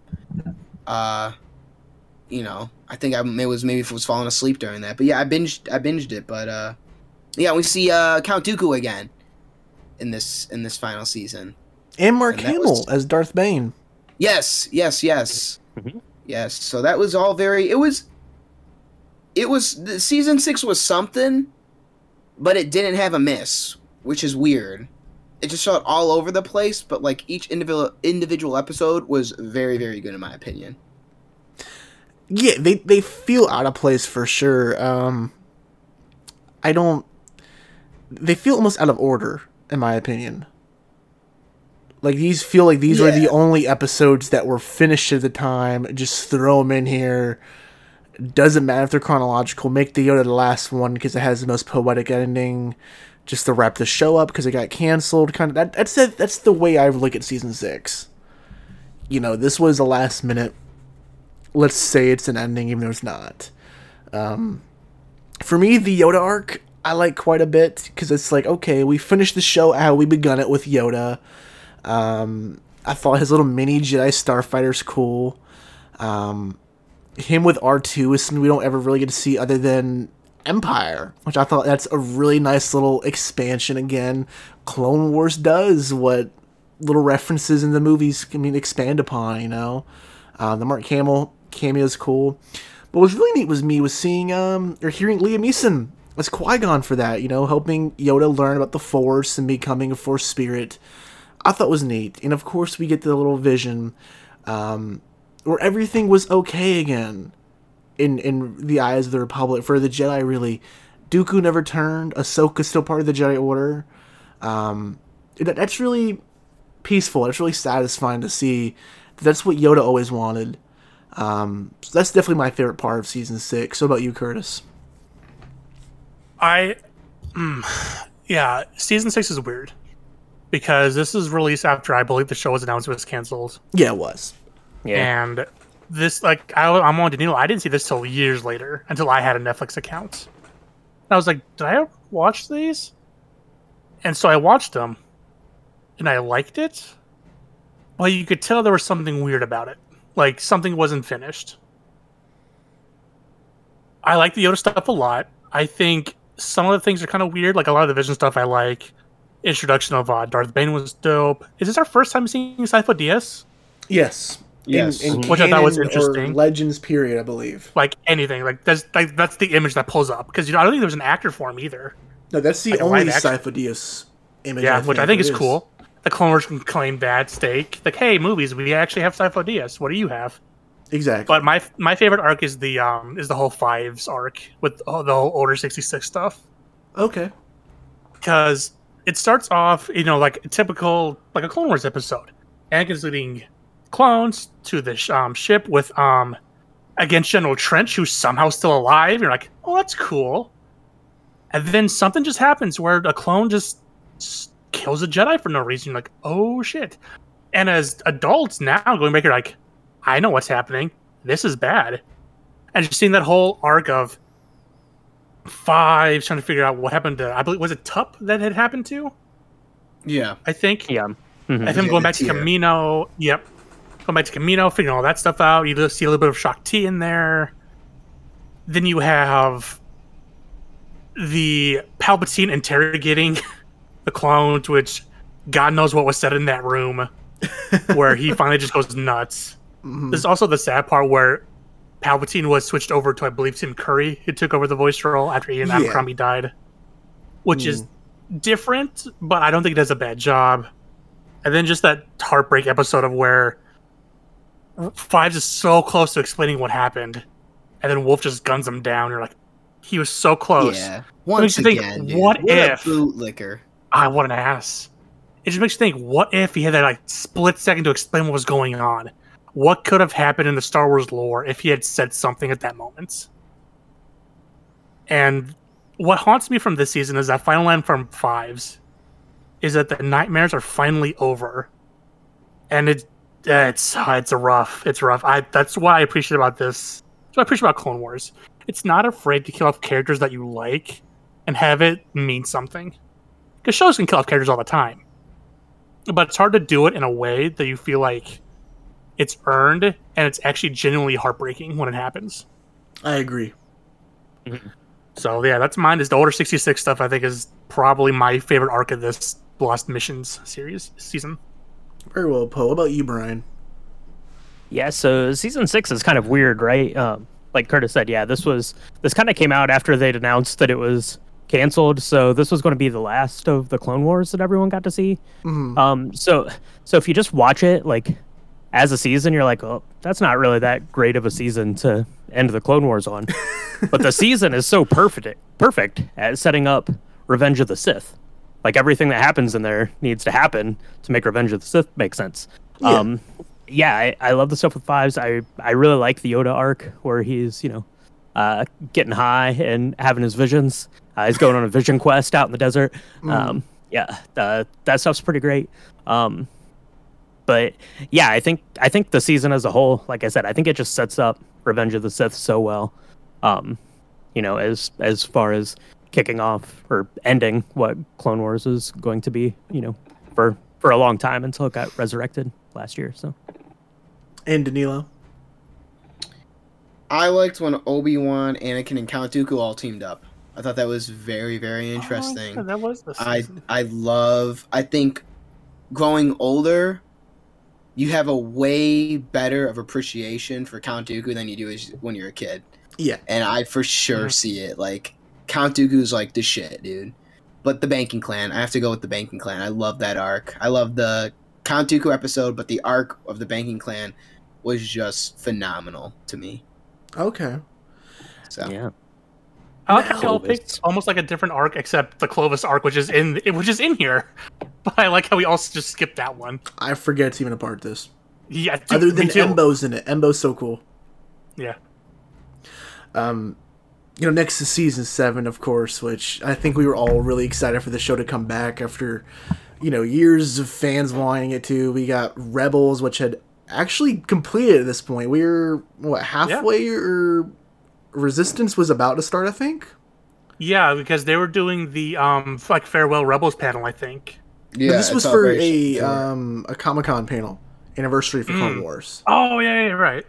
So, um, what was your initial reaction to the trailer for Clone Wars coming back, Danilo? Um, actually, my initial reaction, I think, was the fact that I met Dave Filoni. I think the day before I saw this, so I was still in shock by that. Uh, I remember I sat there for a whole day, just in Chicago, sitting in this little stage uh, for the Mandalorian because that was the same day, and then it was a conversation with Alan Tudyk, and then this dude. No, no, no. And- The, the, the Clone Wars trailer came for San Diego Comic Con. Oh yeah, that was fine, dude. That was pretty cool. I was pumped. like, yeah, dude. I'm already moving on to that because that that that's irrelevant right now. Seeing just helmets lined up, man. Who cares? Mm. Celebration is where it happened, bud. That's when the rollout really started. and I remember that room just fucking lit up, man. That was the coolest thing ever I've ever been a part of. It was a good panel. I was there too for it. Yeah. Um, gosh, dude, I was so thrilled. I cried during that trailer. You know, of course, I knew Ahsoka survived Order 66 from the novel, saw in Rebels, but here, seeing, like, young Ahsoka again, you know, hello, Master, it's been a while. That, ah, but such warm feelings in my heart again, seeing her back in that form. Um, Curtis, what about you? So I'll kind of go. The first announcement trailer I thought was great. I was so excited because we at the very end we see like a little bit of the, the more updated art style that they're doing for, Mm-hmm. and then when you go to celebration, you see that art style finally like move. It looks just. We can all agree this is the best looking season because it is just downright gorgeous. It is. I'm Rod, that's where I met Max and Danilo. Um, uh, that celebration that year was in 2019, I believe. Yes. Yep. And I was actually on my way back home, so I was watching the panel on the train ride back. There's no fucking way I was missing that panel. And just hearing all of them talk about what it was like coming back, and then fighting, watching a clip of it was great. Seeing everything, we're finally getting an end to a show and how they want to do it. Mm-hmm. Plus, with it being the ever famous Mand- Siege of Mandalore arc, which had been talked about for years, at any panel Dave Filoni was at, it's like, yeah, the Siege of Mandalore was going to be our last season, but you know, um, watching that room just was amazing. It's it, the, was so good. I, I'm at a loss for words because that's how excited it made me. Brian? Yeah. Um, so when I heard season seven was coming out, everyone was very excited about that. And that made me happy that they were excited. And I said, okay, I guess I have to watch all six seasons of this so I could also be excited and watch season seven. Uh, so that kicked off my uh, getting into Clone Wars. So I actually don't even remember if I ever watched the trailer uh, for it, other than I just heard that it was announced that it was coming out, and you know, then I I decided you know had Disney Plus now, so I could uh, very easily uh, watch all of the episodes. So Oh Uh, dang, so yeah, so yeah. that's interesting. Um, Daniel, with this being a, you know, just arcs in this season, do you want to explain the arcs? Yeah, the first arc we're introduced to Bad Batch. Uh, as we know, StarWars.com uploaded after Clone Wars ended unrendered uh, stories. Uh, three arcs, and the Bad Batch was one of them. So we saw it fully rendered, and it almost went shot for shot, uh, and dialogue for dialogue. So it was nothing like really too too special. But we were getting our feet wet once again with Clone Wars. We saw clones. We got personal with clones. We saw Echo come back. Everyone was happy about that. We saw Anakin and Padme still have that little love affair. Obi Wan knows. We finally find out, and we're introduced to Clone Force ninety nine. Love him or hate him, you know. Mm. Next arc, we get Ahsoka, and we get Ahsoka and Rafa and the Martez sisters, and they're kind of just running around being spice traders for a hot minute, which is pretty interesting. And then obviously we see Bo Katan at the end of it. Ahsoka learns what it meant to be a Jedi while she was there. And so we get to the end of it where Bo Katan comes back and says, Ahsoka, we were friends once back in the day. I'm going to need you now because Mandalore is under attack by Darth Maul. Time to get rid of him. I'm going to start a coup. Will you help me? And the Republic said, absolutely. So Ahsoka goes to see Obi Wan and Anakin. And then this, obviously, the Siege of Mandalore starts. And Obi Wan's being a bit of a dick, but Anakin has a special place in his heart for Ahsoka, like always. He's in total shock. He says, go there and fix it while I go deal with episode 3 shit. And Ahsoka does. We find out that Darth Maul's kind of an anti hero now, and how he wants to destroy Darth Sidious and Anakin Skywalker. But Ahsoka says, I know, I don't think so, honey. So then they fight, and then we finally see the clones turn on Ahsoka. We finally see Rex turn. We see Order 66 full out in play. We see their gunship go down. We see the ending of it all. The Republic is no more, and Darth Vader comes in at the very last minute of the Clone Wars. I think we can all agree the best arc is the Siege of Mandalore, right? Oh, yeah. Brian, you don't seem too sure on that. no, no, I was I was just kidding. Yes, of course it is. okay. Um do do we need to talk about anything but Siege of Mandalore, honestly? No. Cause like it's all good, don't get me wrong, but I mean it's the fucking Siege of Mandalore is where it happens. That was a movie. I mean Yeah. Yeah, It it's at started a off with the Star Wars theme. production, bud. Yeah. Yeah, um, that's true. I had it had the different colored font. It was completely its own separate thing. Um, I'm still agitated that they never just released a full cut of it together on Disney Plus to watch. But Yes, I'm still upset we didn't get this last one physical on physical media. You Yeah, know, me 'cause too. Everything else, everything else was on. I don't know. or a box set, something, man. Um, Daniel, what do you specifically like about Siege of Mandalore? Uh, the final shot. The final shot I thought was maybe the best shot. It will, in my opinion, it still always will. It is the best shot to ever come out of Star Wars.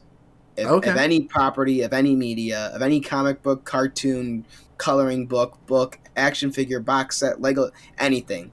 It is one of the. It is the best shot, and it's the best shot of 2019. Uh, it's on there for 30 seconds, but it's absolutely beautiful. It sums up the entire series. Uh, just exquisitely, in my opinion, dude. It's gorgeous.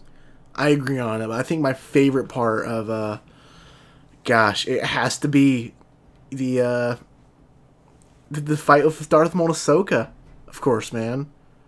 At the best fight in Clone Wars. Of course, we got mocap from uh, Lori Mary Kim as Ahsoka and Ray Park, Darth Maul himself, physically playing Maul in Clone Wars. Absolutely insane. Um, other than that scene, because it's a bit of a cheap way to take it. Um, I love Anakin and Ahsoka's reunion slash proper goodbye. I mean, that brings me to tears every time rewatching this arc. Brian, what is your? Do you have a favorite moment in season seven?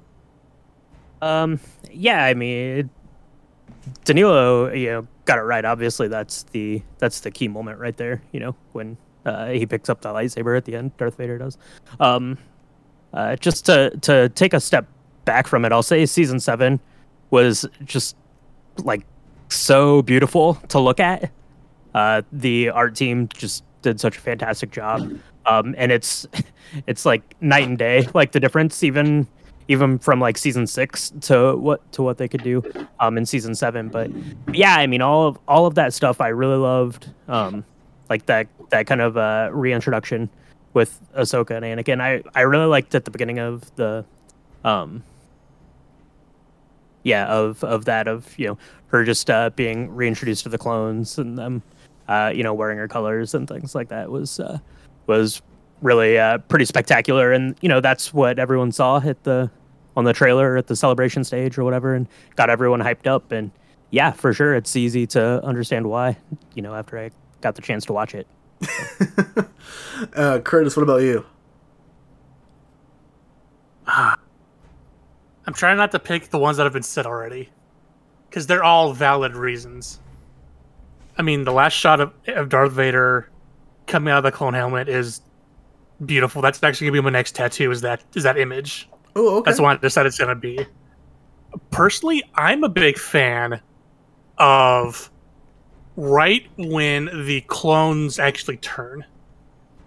Because right before that, we had that little bit of we had that scene where Maul kind of opens his eyes, and we actually hear audio from Episode Three of Mhm. Ian, Sam, and Hayden.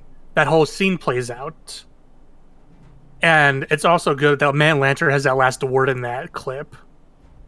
And to see Rex struggle is just rough to watch. And then when they finally turn, this is what gets me, is because they play my favorite piece of music from all of Star Wars, which is Anakin's Dark Deeds, Mm. and that just that destroys me.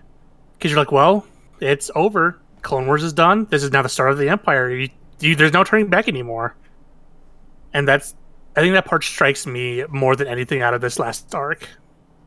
Is the point to where Clone Wars is now officially done. Now we're into Empire. Uh, it's, it's fair, man. I didn't know. You, gosh, that's your favorite piece of music, you said? Anakin's Dark Deeds, I will listen to it and I will just get emotional. Not only because that big that beginning part, but it's that last like minute twenty where they substitute in "I'm sorry," and it just wrecks me. That is my favorite piece of Star Wars music is Anakin's Dark Deeds. Dang, I'm. It, it's a good choice for sure, man. It is. Yeah, Um, gosh, I'm I'm very happy, man. I was able to see not only the movie opening weekend, the show the first night, but I was able to watch almost, with the exception of season six and maybe a couple episodes, I was able to watch ninety percent of Clone Wars, like every night, first showing, every, first as it aired. Um, I stayed up till three for the finale of Clone Wars because you know work So Eastern. Standard Time. Yeah, you know, and for the premiere, stayed up for it too, man. It was just such a, a wild journey, honestly, for for over ten years. Um, I want to ask you guys, what is your favorite season, specifically Brian? Go first. Oh man, um, the se- season as a whole is probably probably season three. Okay. I think because I think that's just where the show kind of like makes this turn into being a little bit more serious, and I think that all of those story arcs are really important for the uh, kind of for the overall presentation of the show. So yeah, if I had to pick one season, it's probably season three. Uh, Okay, that's fair. For me, I think it's season five. I'm a big fan of the whole Darth Maul Mandalore stuff, and of course, Lawless is just uh, an absolute mind fuck of an episode. Um, Curtis, how about you? Mine's season four, and without a doubt, it has nothing misses in that season. You have the start of like Darth Maul coming back. You have Umbara, Obi Wan undercover. That is probably the most that season, and with like season seven, probably the best little bit of Star Wars we could probably ask for. Is that like 12, 13 episodes we have? Understandable, Danilo. Season seven.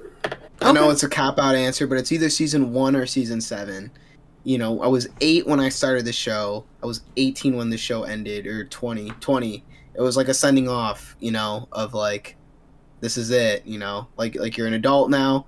The show has catered you into the next the next uh, stage of your life. It's time, you know, it's time to like grow up and you know everything like that. And I thought, I thought it was just it was it was a great season finale. You know, I had my best moments throughout the entire time watching the show, and I thought it just uh, came to a beautiful conclusion at the right time in my life. And I we I watched it with my family again. My whole family sat down and watched it. I even made my sister watch the watch the last uh, the last season of Clone Wars. But That's yeah, awesome, man. It was, it was it was a nice it was a nice end to to a great season. Ending it the way it started with your family. Yeah. Very nice, man. Um, does anybody have any final comments on Star Wars: The Clone Wars? No. Kevin Kiner Kevin Kiner did a good job with the score. Yeah, dude, he, he yeah, did. He did good good substitute for John Williams, I'd say. Yeah, yeah. But yeah, this is definitely still holds up as one of my favorite shows of all time. Just something I grew up with nonstop, and from a little kid to an adult, I, it still hits me hard. I fucking love this show. Um, yeah, who, and I will say, I will say, if you are going to go back and rewatch it, you can go to StarWars.com and they have the chronological order. Um, it's mostly like the first three seasons. There's a, a little bit after that that's kind of out of order, but it's kind of fun and interesting to watch it like in that chronological order when you're like in season three and then you're going back to uh, an episode from season one and uh, stuff like that. So uh, that's pretty fun if you're gonna do a rewatch. I've never done it in chronological order actually. I, I did either. that leading up to the finale. I watched the entire Clone Wars one one more time before season seven aired.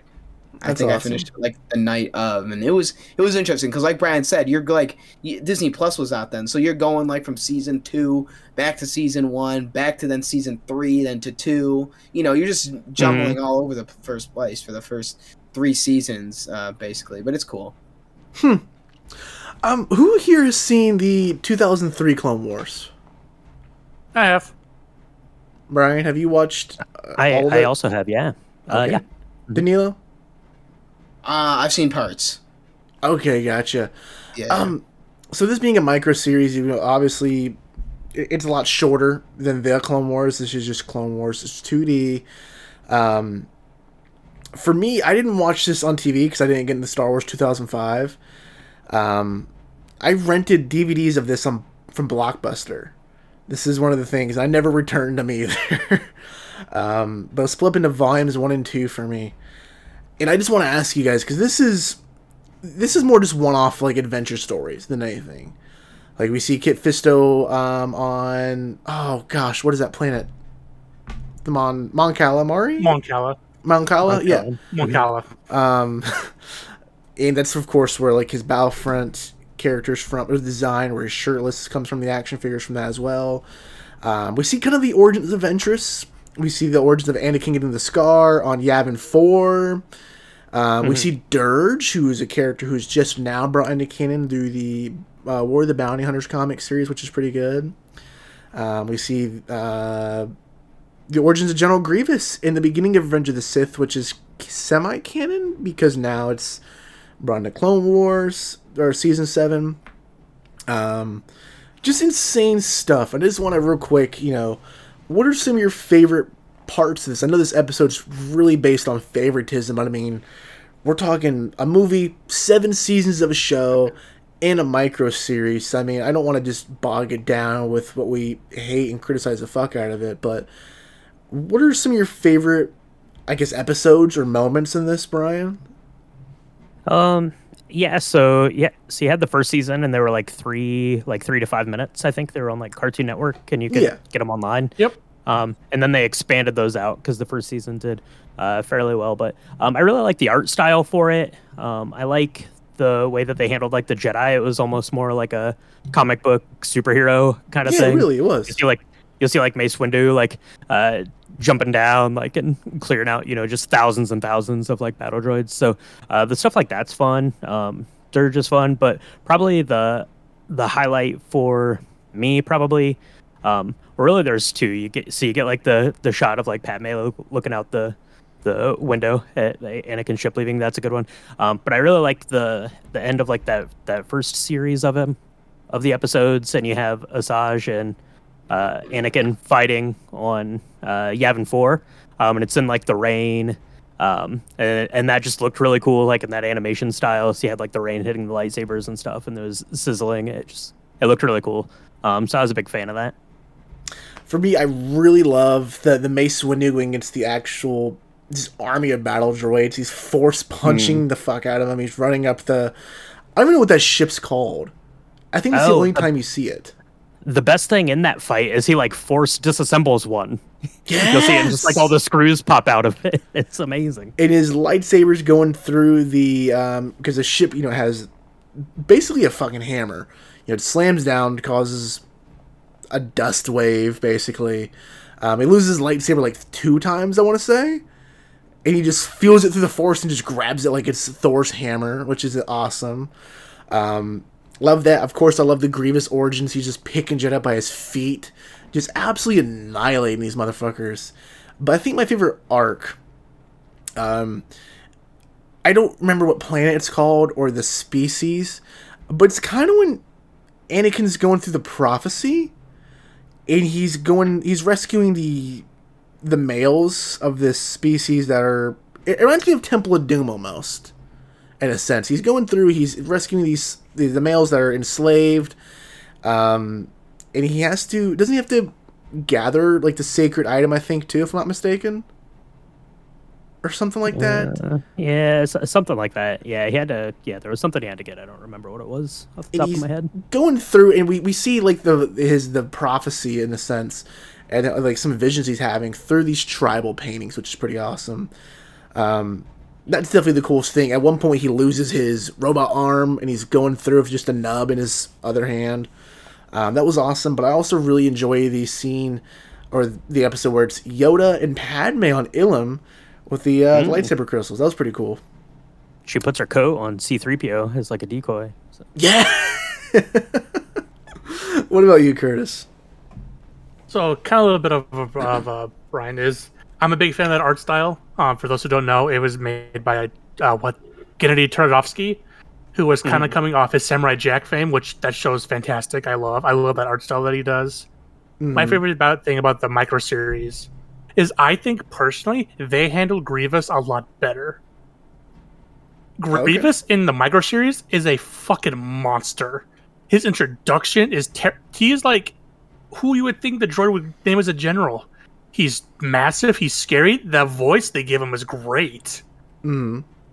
He's actually a force to be reckoned with. He's a he's an absolute unit. Yeah, he's Grievous in that micro series for as little as he's on screen. I think that's the biggest impact on me because that's what I remember most. That's uh, John DiMaggio, isn't it? The voice of Bender from Futurama. Is it? If it, uh, I don't know. If it is, that's awesome. I'm pretty sure I, it is. I wouldn't doubt it. Pretty sure it is. Um, Daniil, what about you, man? What are I know you didn't watch all of it, or may not remember most of it. What is your favorite stuff that you do remember about this show? Shaak Ti. Um, just as I got older, just the meme now of like she's died like five times in Right. four different ways. I mean, you know, I think that's pretty interesting. Um, Kit Fisto, I like seeing him. I also obviously liked uh, the clone Alpha, right? That's his name. The Yeah, Alpha. clone? You see him? Yeah, I think that's yeah. cool. And obviously Anakin, more of Anakin. How he gets to tatted, how he gets some tattoos and shit. How he's starting to fight Asajj. All that's very very cool. Yeah, man, it's it's pretty awesome, honestly. I do quite enjoy the 2003 one. It's it's harmless. I wish elements of it were canon. Um, I understand some of it contradicts the Clone Wars. Um, it would have been cool to be see your- some. Go ahead. It can be your head canon, buddy. Don't worry. Yeah, it is kind of headcanon. It would have been cool to see some of this transfer to 3D animation. Um, specifically, the like Grievous kidnapping Palpatine would have been really neat to see. But yeah, anyone have any final comments for the Clone Wars or Clone Wars? No. No. Go uh, go watch them. Yeah. Yeah, you're missing out if you haven't. If you're if you're a Star Wars fan, I don't know what the fuck you're doing without watching these. Um, especially you know the 3D anime Clone Wars Filoni. Some of the best stuff put on television, in my opinion. Um, yeah, we're just going to wrap it up for Clone Wars, I think, guys. Let's go ahead and take a quick break. When we come back, we'll go ahead and discuss, you know, the news for this week and for Hawkeye episode four. Um, if you don't want to stick around for the rest of this episode, we'll talk to you next week. But we'll be right back. Oh, hi, Mark.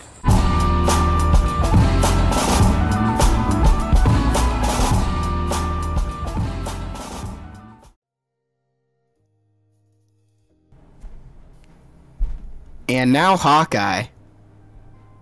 In episode 4 of Hawkeye, more Christmas. And what do we see? Oh, we're going to be talking about Hawkeye, by the way, for our listeners. And then we're going to be talking about news, but we're going to be talking about Hawkeye first. Um, yeah, so Hailee Steinfeld and Clint are just chilling like a villain with Jack Duquesne, and Jack's kind of, kind of, I don't know what would be the right word to call him. Um, an absolute jackass, and not Jackass for Forever. Um, anyway, though, yeah, and Sophia Farmiga is just like, "Hey, Jack, I kind of like you," and Jack's all like, "I like you too, but your daughter I hate." And Hailee's all like, "Well, I hate you too, Jack." And then anyway, they go to this rooftop to this apartment building, and they're just kind of chilling. And they break into this apartment, and we see it's because they're trying to find this watch. Maybe you guys can inform me about what the hell this watch means. I don't know jack shit. I don't understand why uh, Clint wants this watch back. And so, oh, um, sorry, Curtis. Um, we're gonna be talking about Hawkeye and spoilers ahead. Fine. Okay. That's fine. Anyway, though, keep going on, and and uh, we get to the apartment. Uh, Hailee gets the watch, and she's fighting Maya. And then Clint's fighting this girl, and he's like, "No, I'm fighting Maya." But then we all know who it is because we all keep up to the MCU news outlet, also known as MCU Direct on Twitter, that Yelena is gonna be in the Hawkeye series. So we know who Clint's fighting, and who is it? It's a Black Widow assassin. But who is it? Florence Pugh and then everyone just combusts on the internet this morning at around 3 a.m. in the uh, Eastern Standard Time, 12:01 Central Time, or Pacific Standard Time. So yeah, that was it. Yeah, no post-credit basically. scene. No post credit scene. No, I'm always um, waiting. No, no post credits. Yeah. How do you how do you feel about this? Dean? I know you're not enjoying the show too much than last week's episode. I think. Yeah, I'm, I, I don't know, man. It's it's hard because I'm invested in all these characters. I'm invested in Hailee. I'm invested in Maya, and I'm invested in Florence. I don't really care for Clint. I don't care for the like what are they called? Ma- uh, tracksuit mafia. I think the story's fine. I'm, I'm just kind of vibing with it because it's it's a Christmas time show basically, and I like Christmas, and we're right around the time that this show's happening, you know, right now. So I'm just vibing with it. You know, it's like if I go hang out and smoke with someone, and they pass me, the, you know, the blunt, I'm like, yeah, man, I'll hit it, you know. So I'm just vibing with it. I'm not like, God, I love Hawkeye, man. He's shooting arrows, and that that's the superhero I need in life. No, dude, you're fucking Robin Hood. You know, get over yourself, bud.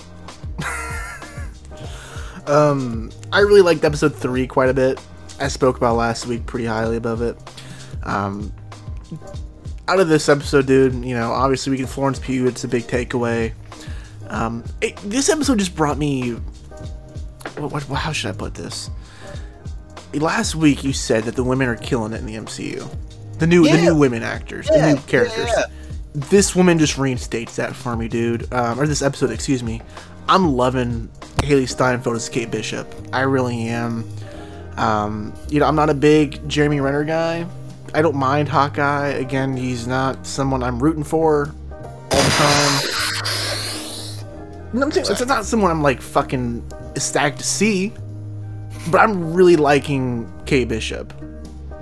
You know, that's Oh, that's I kind of get where I stand at this point. I get it. Static to see, static shock. I gotcha. Brian, how did you feel about this episode? Uh, so so I thought that this episode was was pretty good.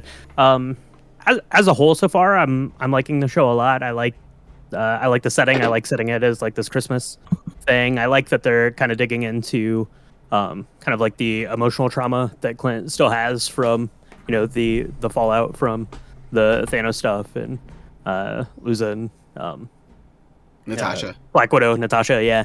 Um, so I, I really like that. I really like kind of the dynamic that um, he has with uh, Kate Bishop uh, Hailee, she's uh, doing an awesome job at it. Um, of course, you know the big reveal with uh, Yelena today was uh, was pretty sweet too. Um, I like that they were just like getting hammered and talking about shooting arrows. That was pretty fun.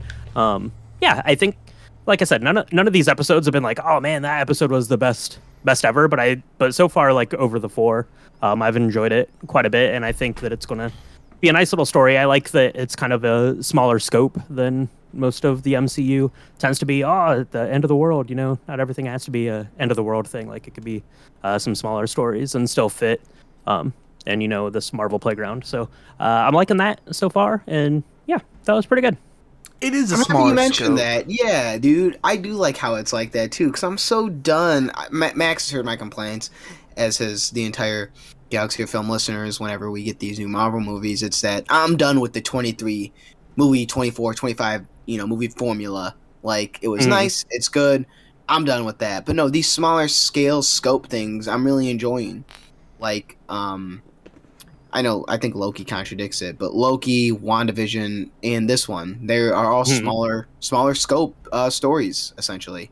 You know, Yeah. and I, I enjoy that. That's Yeah, why I not think everything has- like the not- the Defender stuff. Honestly, like they're longer episodes, but they're all, you know, maintain or contained in each city they take Yeah. place in.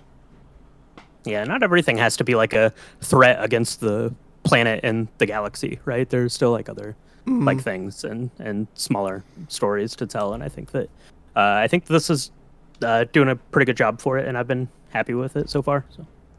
Who do you think the the Rolex belongs to? I don't know. It's from it's from Avengers Tower. I suppose that uh, the obvious choice would probably be Tony's because it's a super expensive watch. So Yeah, but it says it Um, contains someone's secret identity. That's the thing. Yeah, yeah. I don't know. I don't know. Why didn't it say that, Uh, bud? That was the whole point. He uh, he brings the Kate that he needs to go get it. Oh, Why it was time sensitive. oh. And it's a watch, time sensitive. But um, sh- Yeah. Maybe Yeah. it's Peter Parker, bro. You think? No, No. I just said that for shits and giggles. I think it's probably him at the end of the day. Yeah. Aunt May is not swinging a uh, a Rolex for Peter. I don't think so. Yeah, dude. Unless the inheritance was some some big bucks. Now it might be Ned, dude. It might be Ned. Ned could be swinging it for Peter.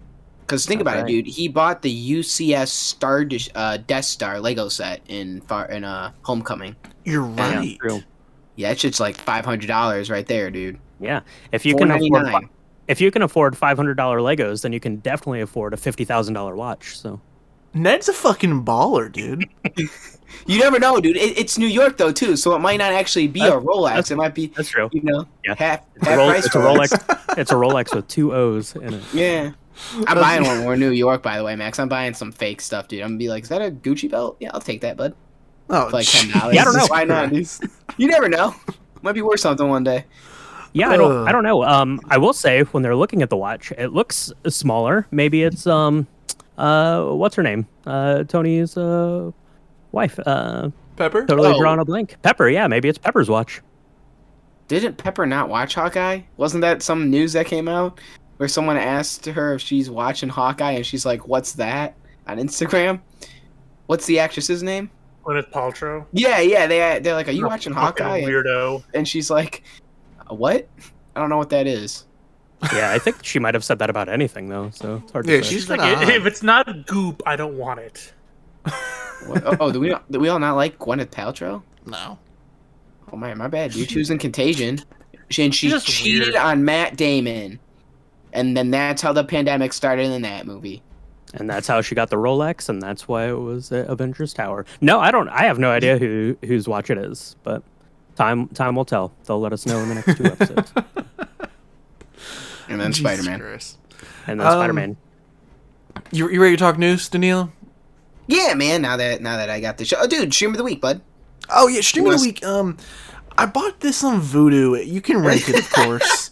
Um, I got this a year ago when it was first announced because it was on sale. Um, this was a tough one to watch. Honestly, it's a documentary called Robin's Wish. It's it's about um, some of the final days of Robin Robin Williams, of course. Um, it's a tough one to watch. It's not great quality wise. Um, there's some weird editing issues. Um, the audio skips out randomly. There's some odd cuts from his widow speaking, but it's really interesting because it goes into um, this disease he was diagnosed with after he passed away, uh, Lewy body dementia, which is very interesting. Seeing how that affected his the last couple years of his life. Um, there's just some good footage from his USO shows as well. Um, some touching interviews of his widow.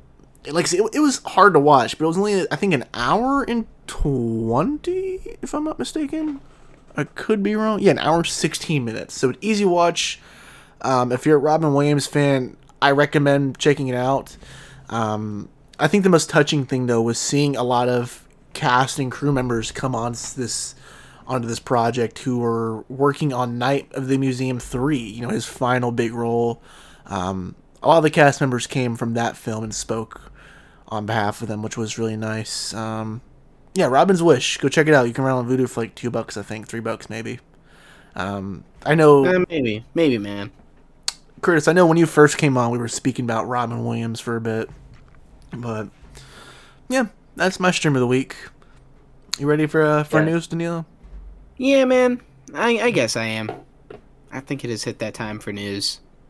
Um, we'll start off with the biggest news. I think we were all talking about it either during the podcast or on the podcast or sometime during break. But we were talking about Christmas movies. And A24 is coming out with a Christmas movie. Not the tragedy of Macbeth, but a movie we already saw called The Green Knight. And they dubbed that a Christmas movie. What do you think of that, Max? You gonna go see it back in theaters again, man? No. Okay, dude, settle down. Come on, bro, settle down. Brian, what do you think of the Green Knight, man? You liked it? You gonna go see it uh, for Christmas time? Why uh, is this in the news, man? I wrote this. That's not newsworthy, but uh, it absolutely is newsworthy. So, The Green Knight is as much of a Christmas movie as Die Hard is because there's snow on the ground. There's a fox. Foxes are magical. This one talks. Um, yeah, Green Knight's awesome. Am I going to go out to the movie theater and see it? Probably not. But uh, yeah, I'll I'll throw it in every Christmas when we're doing the tree. Watch watch Green Green Knight instead of watching uh, Christmas Vacation. I'm gonna throw in Green Knight to watch as we're uh, as we're uh, doing you know our holiday baking and stuff. So I don't. are you gonna go see the Green Knight in theaters, man? Just why? What? Why is this coming back? no, I already I already paid twenty dollars to watch it at home to stream it. So no. I'll- Oh, I'll- you streamed it? yeah, yeah. No, okay. All right, Max, you can do the news now, man. You have a few news segments, I think. Curtis, are you gonna see this in theaters? Nope. okay. Better shit to watch. Uh, we got a sequel announced for Shang Chi. Big, big. Dude, this this news isn't shit, Danilo. Jesus Christ. It's good, man. What do you think of the new Shang-Chi sequel, man? You excited for it? Yeah, Okay, Absolutely. dude. Yeah, absolutely here, man. we knew this was getting a sequel though. Oh, Yeah, well, I, in fairness, you know everything is going to get a sequel, so Yeah, uh, man. y- you might as well just uh, just own up to that. Um, I really liked the first sixty percent of Shang Chi, so uh, hopefully they capture a little bit of the magic of the first half of the film and can carry it through to the end. But because I really like Shang Chi, so Yeah, I That's like a it up until that dragon Shang-Chi. fight at the end. yeah. That's the that that's the last forty percent, bud. He Oh, said the first Mhm. sixty percent. I know. yeah, yeah, Yeah. I didn't need a dragon. Why is there a dragon? Just calm down. Culture, culture, Just culture, and yeah. not the album by Migos. Hmm. Brian, do you know who Migos are? Brian, I'll give you five dollars. I'll buy you a Little Caesars if you know who the three people of Migos are without looking it up. Oh, no, without looking it up, no, absolutely, I do not. I know that they are they are they are some sort of uh, hip hop group uh, that the kids like. Uh, is that close enough to get me uh, to get me uh, hot and ready? I don't know. Yeah, I'll Venmo you five dollars and thirty cents, man. Why not? I'm so Nice, glad you nice, came I on love it. tonight, Brian. I love it. Oh goodness. All right, I dude. couldn't, Max, I you couldn't know listen to I couldn't listen to Migos because I was catching up on the Clone Wars I didn't watch while you kids were watching it. So. Very true. Very true. That's very Only the best of Galaxy of film. That's exactly right, but That's exactly right. What else do we got for news? Um, we got a first look at Spider Verse two into the Spider Verse into the Spider Verse. You know, part one I mean, across Um, the Spider Verse. into the Spider Verse, buddy. Nice try. Curtis, what'd you think of uh, the trailer? If you saw it, man, Um, I anything did. look interesting? I'm excited because I really liked the first Into the Spider Verse. Um, that was, that was actually my second favorite movie of the year of 2019. I really enjoyed the fuck out of that film. Um, so I'm excited to see what they do with the sequel. Um, I, what I hope that doesn't happen is they make it too goofy or crazy. I hope they kind of keep keep like that spirit and that heart of the first one, and going into like these couple sequels are coming out. Um, like uh, art style also looks really good again. Um, so I'm excited to see what they keep doing with this like multiverse kind of stuff in the animated uh, world.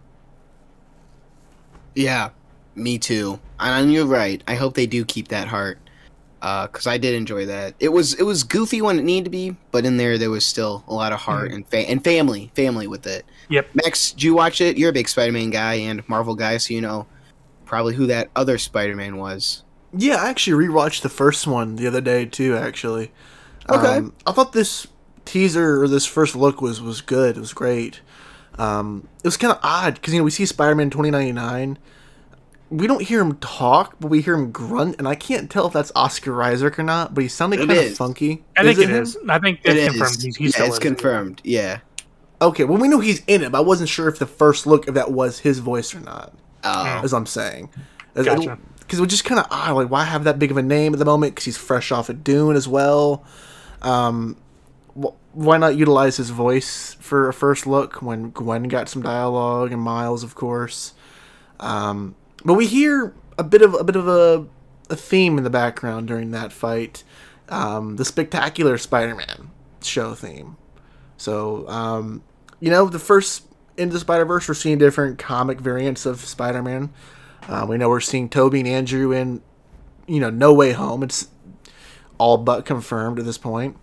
Um, so I would like to see some of these animated adaptations of Spider-Man make their way into this movie as well. I'd like to see the PS4 Spider-Man come in as well. Why not? Okay, buddy. Okay, settle down. You had me on the TV show, Spider-Man. no, you see his suit in the first one.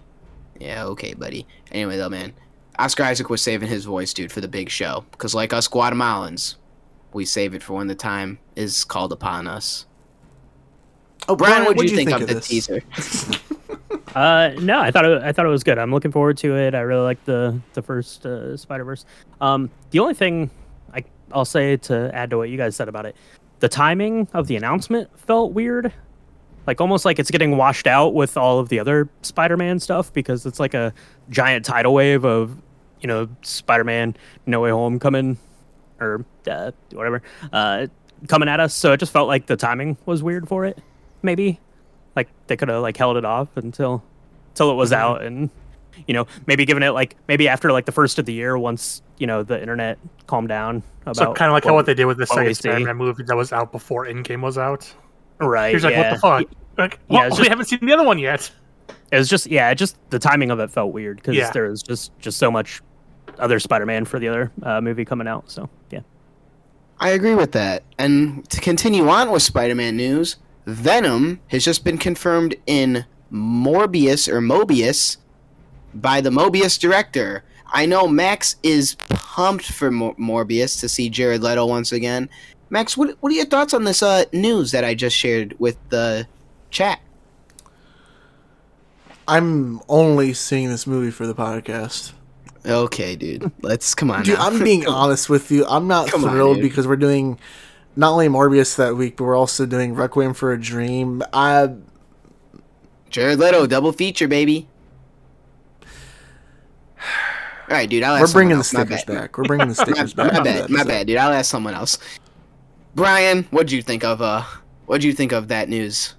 uh, i think that the addition of venom can only bring morbius you know to the next level in filmmaking um, i will say that for you know someone who hates uh, this guy what, what's his name jared leto uh, Yeah. for someone who hates him as much you guys have covered like 19 jared leto films so so I will say that. So maybe that's maybe that's just your like backhanded like marketing for your stickers. You're like, if we're gonna push these stickers, we have to talk about his movies all the time. I don't know for sure. Um, yeah, I'm I'm not really all that excited for this movie, and the addition of Venom doesn't really make me any more excited for it. So And Curtis. Oh, sorry to anyone out there who's listening who was very excited to see this movie and who maybe had a fan theory that Venom could be in it, and I just ruined it by confirming that fan theory. So your excitement won't be to its peak Sick level when one. you go see the movie. All right, dude, settle down, bud. Curtis, what do you think of the news I just laid out for you, man? I mean, it's fine. I mean, Sony is doing what they want, trying to get their own mini MCU, I guess, starting off the ground. If that's what they want to do, I mean, good for them. But I don't see Mor- Mobius being that successful. I think what people want is Venom in the actual MCU proper. So I don't know. I don't know what the fuck Sony's doing at the moment. They're just, I don't know. It's good for you. Good for you if you're excited. I will say that. Me, I personally, I, I'm kind of like in between. I'm like, eh. I mean, I'll go see it, but I'm not holding out hope for a much of a movie.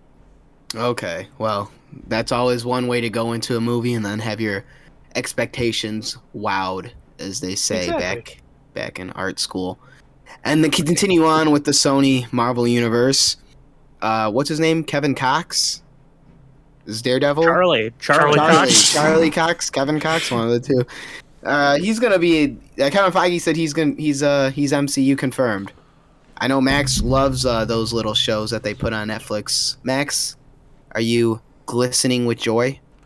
Um, yeah, dude, this is it, it's good news that this is confirmed, even though it's all about confirmed. He's in No Way Home, which comes out next week. Pumped for that Five bucks, Um, dude. Five bucks. He's not in that movie. because it, with with this announcement, it really gives me hope that we're going to see uh, Krysten back as Jessica Jones. I'm really, really hoping for Jon Bernthal come back as the Punisher. I loved the Punisher show. Uh, we know Kingpin's going to be in Hawkeye probably next week or the week after. Of the course, it's Vincent D'Onofrio because he's finally shut up on Twitter about it. Um, I'd love to see Mike Colter come back as Luke Cage. Could not fucking tell you what Iron Fist's actor's name. I I think if anything, he's gonna get recast out of any of them of the Defenders be very- characters. I'd be very sad if that happened. Um, yeah, just who knows what kind of project will will it be a Daredevil movie? I don't know. I could see. I think we'll see this Daredevil again in the Echo show. That's that was recently announced. I think for a safe thing Marvel can do is just transfer the Defenders shows onto Disney Plus. We got some sort of deal with Netflix, have them put on there, consider them canon. I think that's the easiest way from the go. Because the only retcon issue they're having is their scenes, and they can edit this back in. You know, we've seen, um, like, of Star Wars Rebels, even, they're, they're willing to make changes to the shows once they hit Disney Plus. The only major retcon stuff with the Avengers shows is Avengers Tower isn't in a lot of the city shots, even though it's in the promotional, like, posters.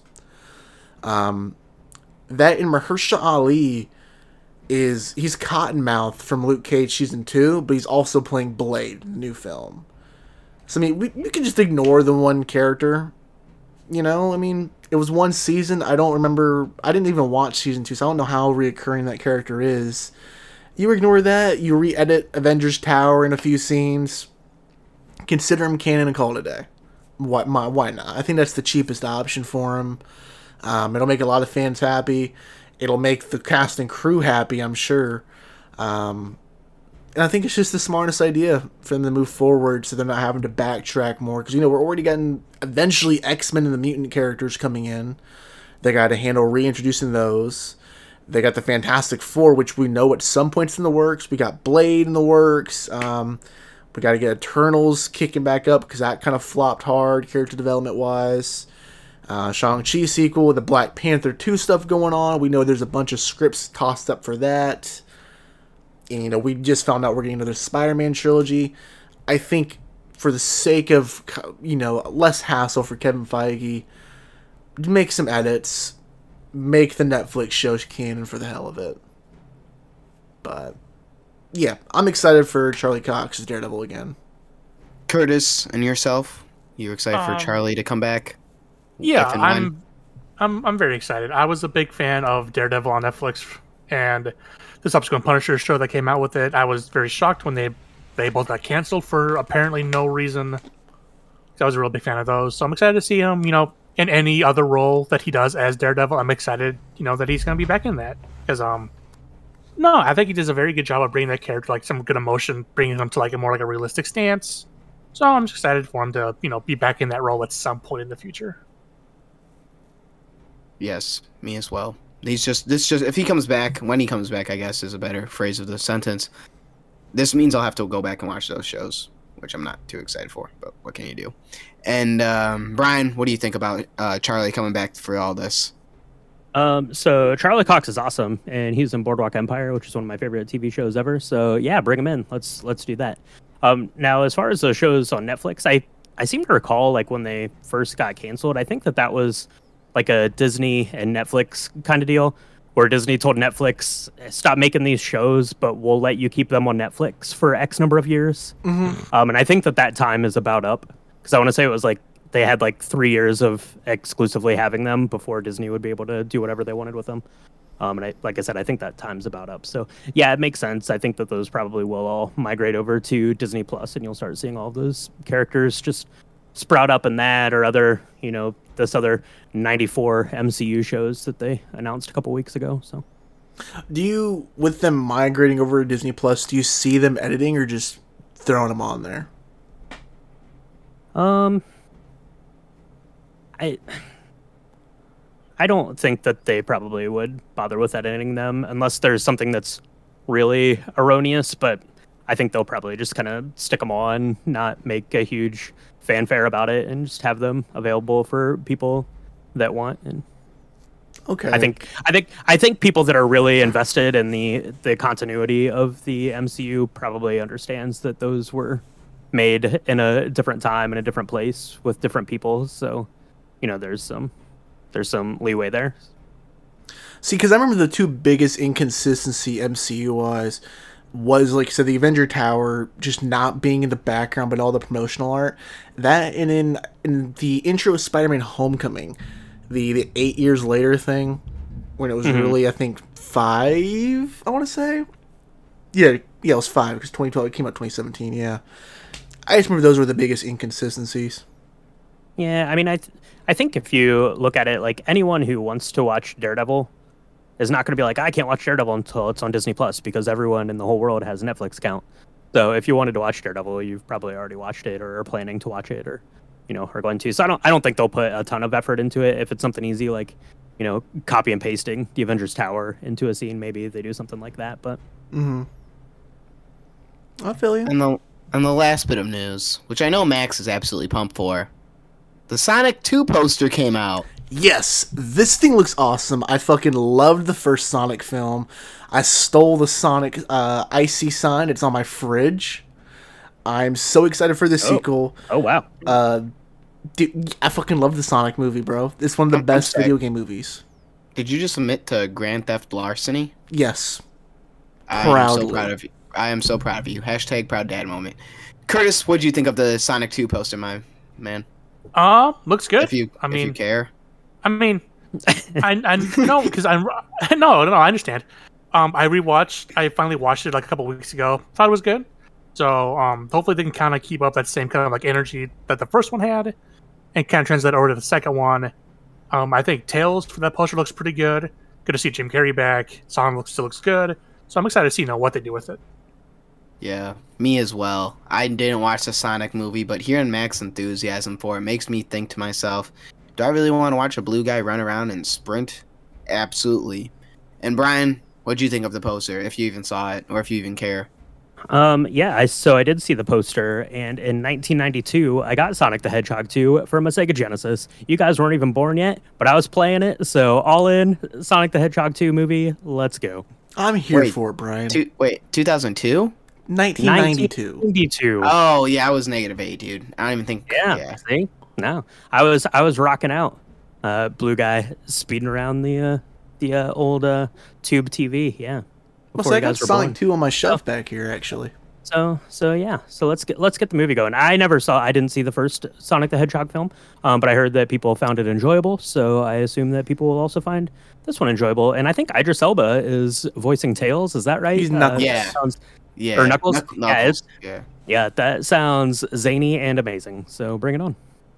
I'm excited as well. And Max, do you want to close out the show, man? Because news was, you know, something to behold. Only Yeah. the best here at Galaxy FM. on on the top of voice acting and uh, with Sonic 2, the original voice actress for Tails from Sonic uh, Adventure on Dreamcast He's coming back. is coming back for the movie, which is cool. That's kind of Oh, lit, dude. That's cool. Yeah. So pretty happy that that's coming in. But yeah, that's gonna wrap up for this week, guys. Uh, Curtis, bro, I really appreciate you coming on like always. You've been here for all three of our Star Wars film episodes now so far. Um, where can our listeners find you? So currently, I'm kind of in a transitional period. My old Twitch account somehow got suspended for whatever reason, so I'm working on a new one right now. That one is under um Curtis Shack, spelled C U R T I S S H A C K. I'm trying to get that one kind of started. Probably get the start of like maybe January ish, once everything, all the holidays kind of died down. But uh, yeah, that's where people can find me. Awesome, man. And Brian, dude, you're of course more than welcome to come back. Uh, yeah, where, where can our listeners find you and your podcasts? Yeah, so uh, you can find me on Instagram, just myself. It's astro underscore droid underscore. Um, and if you want to listen to me talk about movies and cocktails, you can do that at Drink the Movies. And if you want to listen to me talk about Star Wars and Knights of the Old Republic, that can be found at the Old Republic podcast. So uh, check both of those out if you want. I'd appreciate it. And yeah, hit me up on Instagram. And yeah, hopefully I can uh, come back on to Galaxy of Film because it's always an awesome time uh, coming on and talking with you guys. Yeah, man, we always love talking doing, shit uh, with you. Aren't you guys doing a Dune episode? Yeah, we so we did uh we did like a Dune recap episode a couple weeks back, and then dropping. Let's see. So this will come out on Thursday. So the day after, the day after, listen to this, and then tomorrow, wake up, get on the Old Republic podcast, and we're doing like a part two of the Dune episode where we kind of the first half of the episode is just talking about the movies that we've watched this year, and then the second half we kind of get into like comparing and contrasting Dune and Star Wars, and you know what kind of lessons they could take from each other and stuff. So uh, pretty good conversation. So yeah, check that out. That's interesting. I'll for sure, I for sure will. Love Dune, man. Ever since I saw that movie, bought the book. I have two years to finish it. A page Yeah, a day, very- dude. If I if I read one page a day, I'll finish that book, and that's, That's all we're right, shooting and- for. and then you'll have a second book that you need to start working on. So Yeah, and I think another book after that, right? Isn't it a yeah, trilogy? it's a whole lot, a whole lot of books, graphic novels. It's it's a whole whole thing. I think just just stick with the Oh, one, God. just, just Yeah, the one. th- book. it's Don't, one, don't overdo one-. And one page a day too. One page a day. Can't do Yeah, one anything pa- more. Don't overwhelm page- him. We're lucky he's making it through a paragraph a day. One one page Exactly. a day. Yeah, we'll get you a picture picture book version of it. You'll be. Dude, I you'll wish. Well, that's gonna wrap it up for this guys or for this episode, guys. Um, be sure to check out Galaxy Film Productions on YouTube. We got some content coming on there soon. Uh, do a short film launching what next week, week after for anniversary. Yes, sir. We going to New York next week. Yes, sir. Next week, we got some good stuff going on there.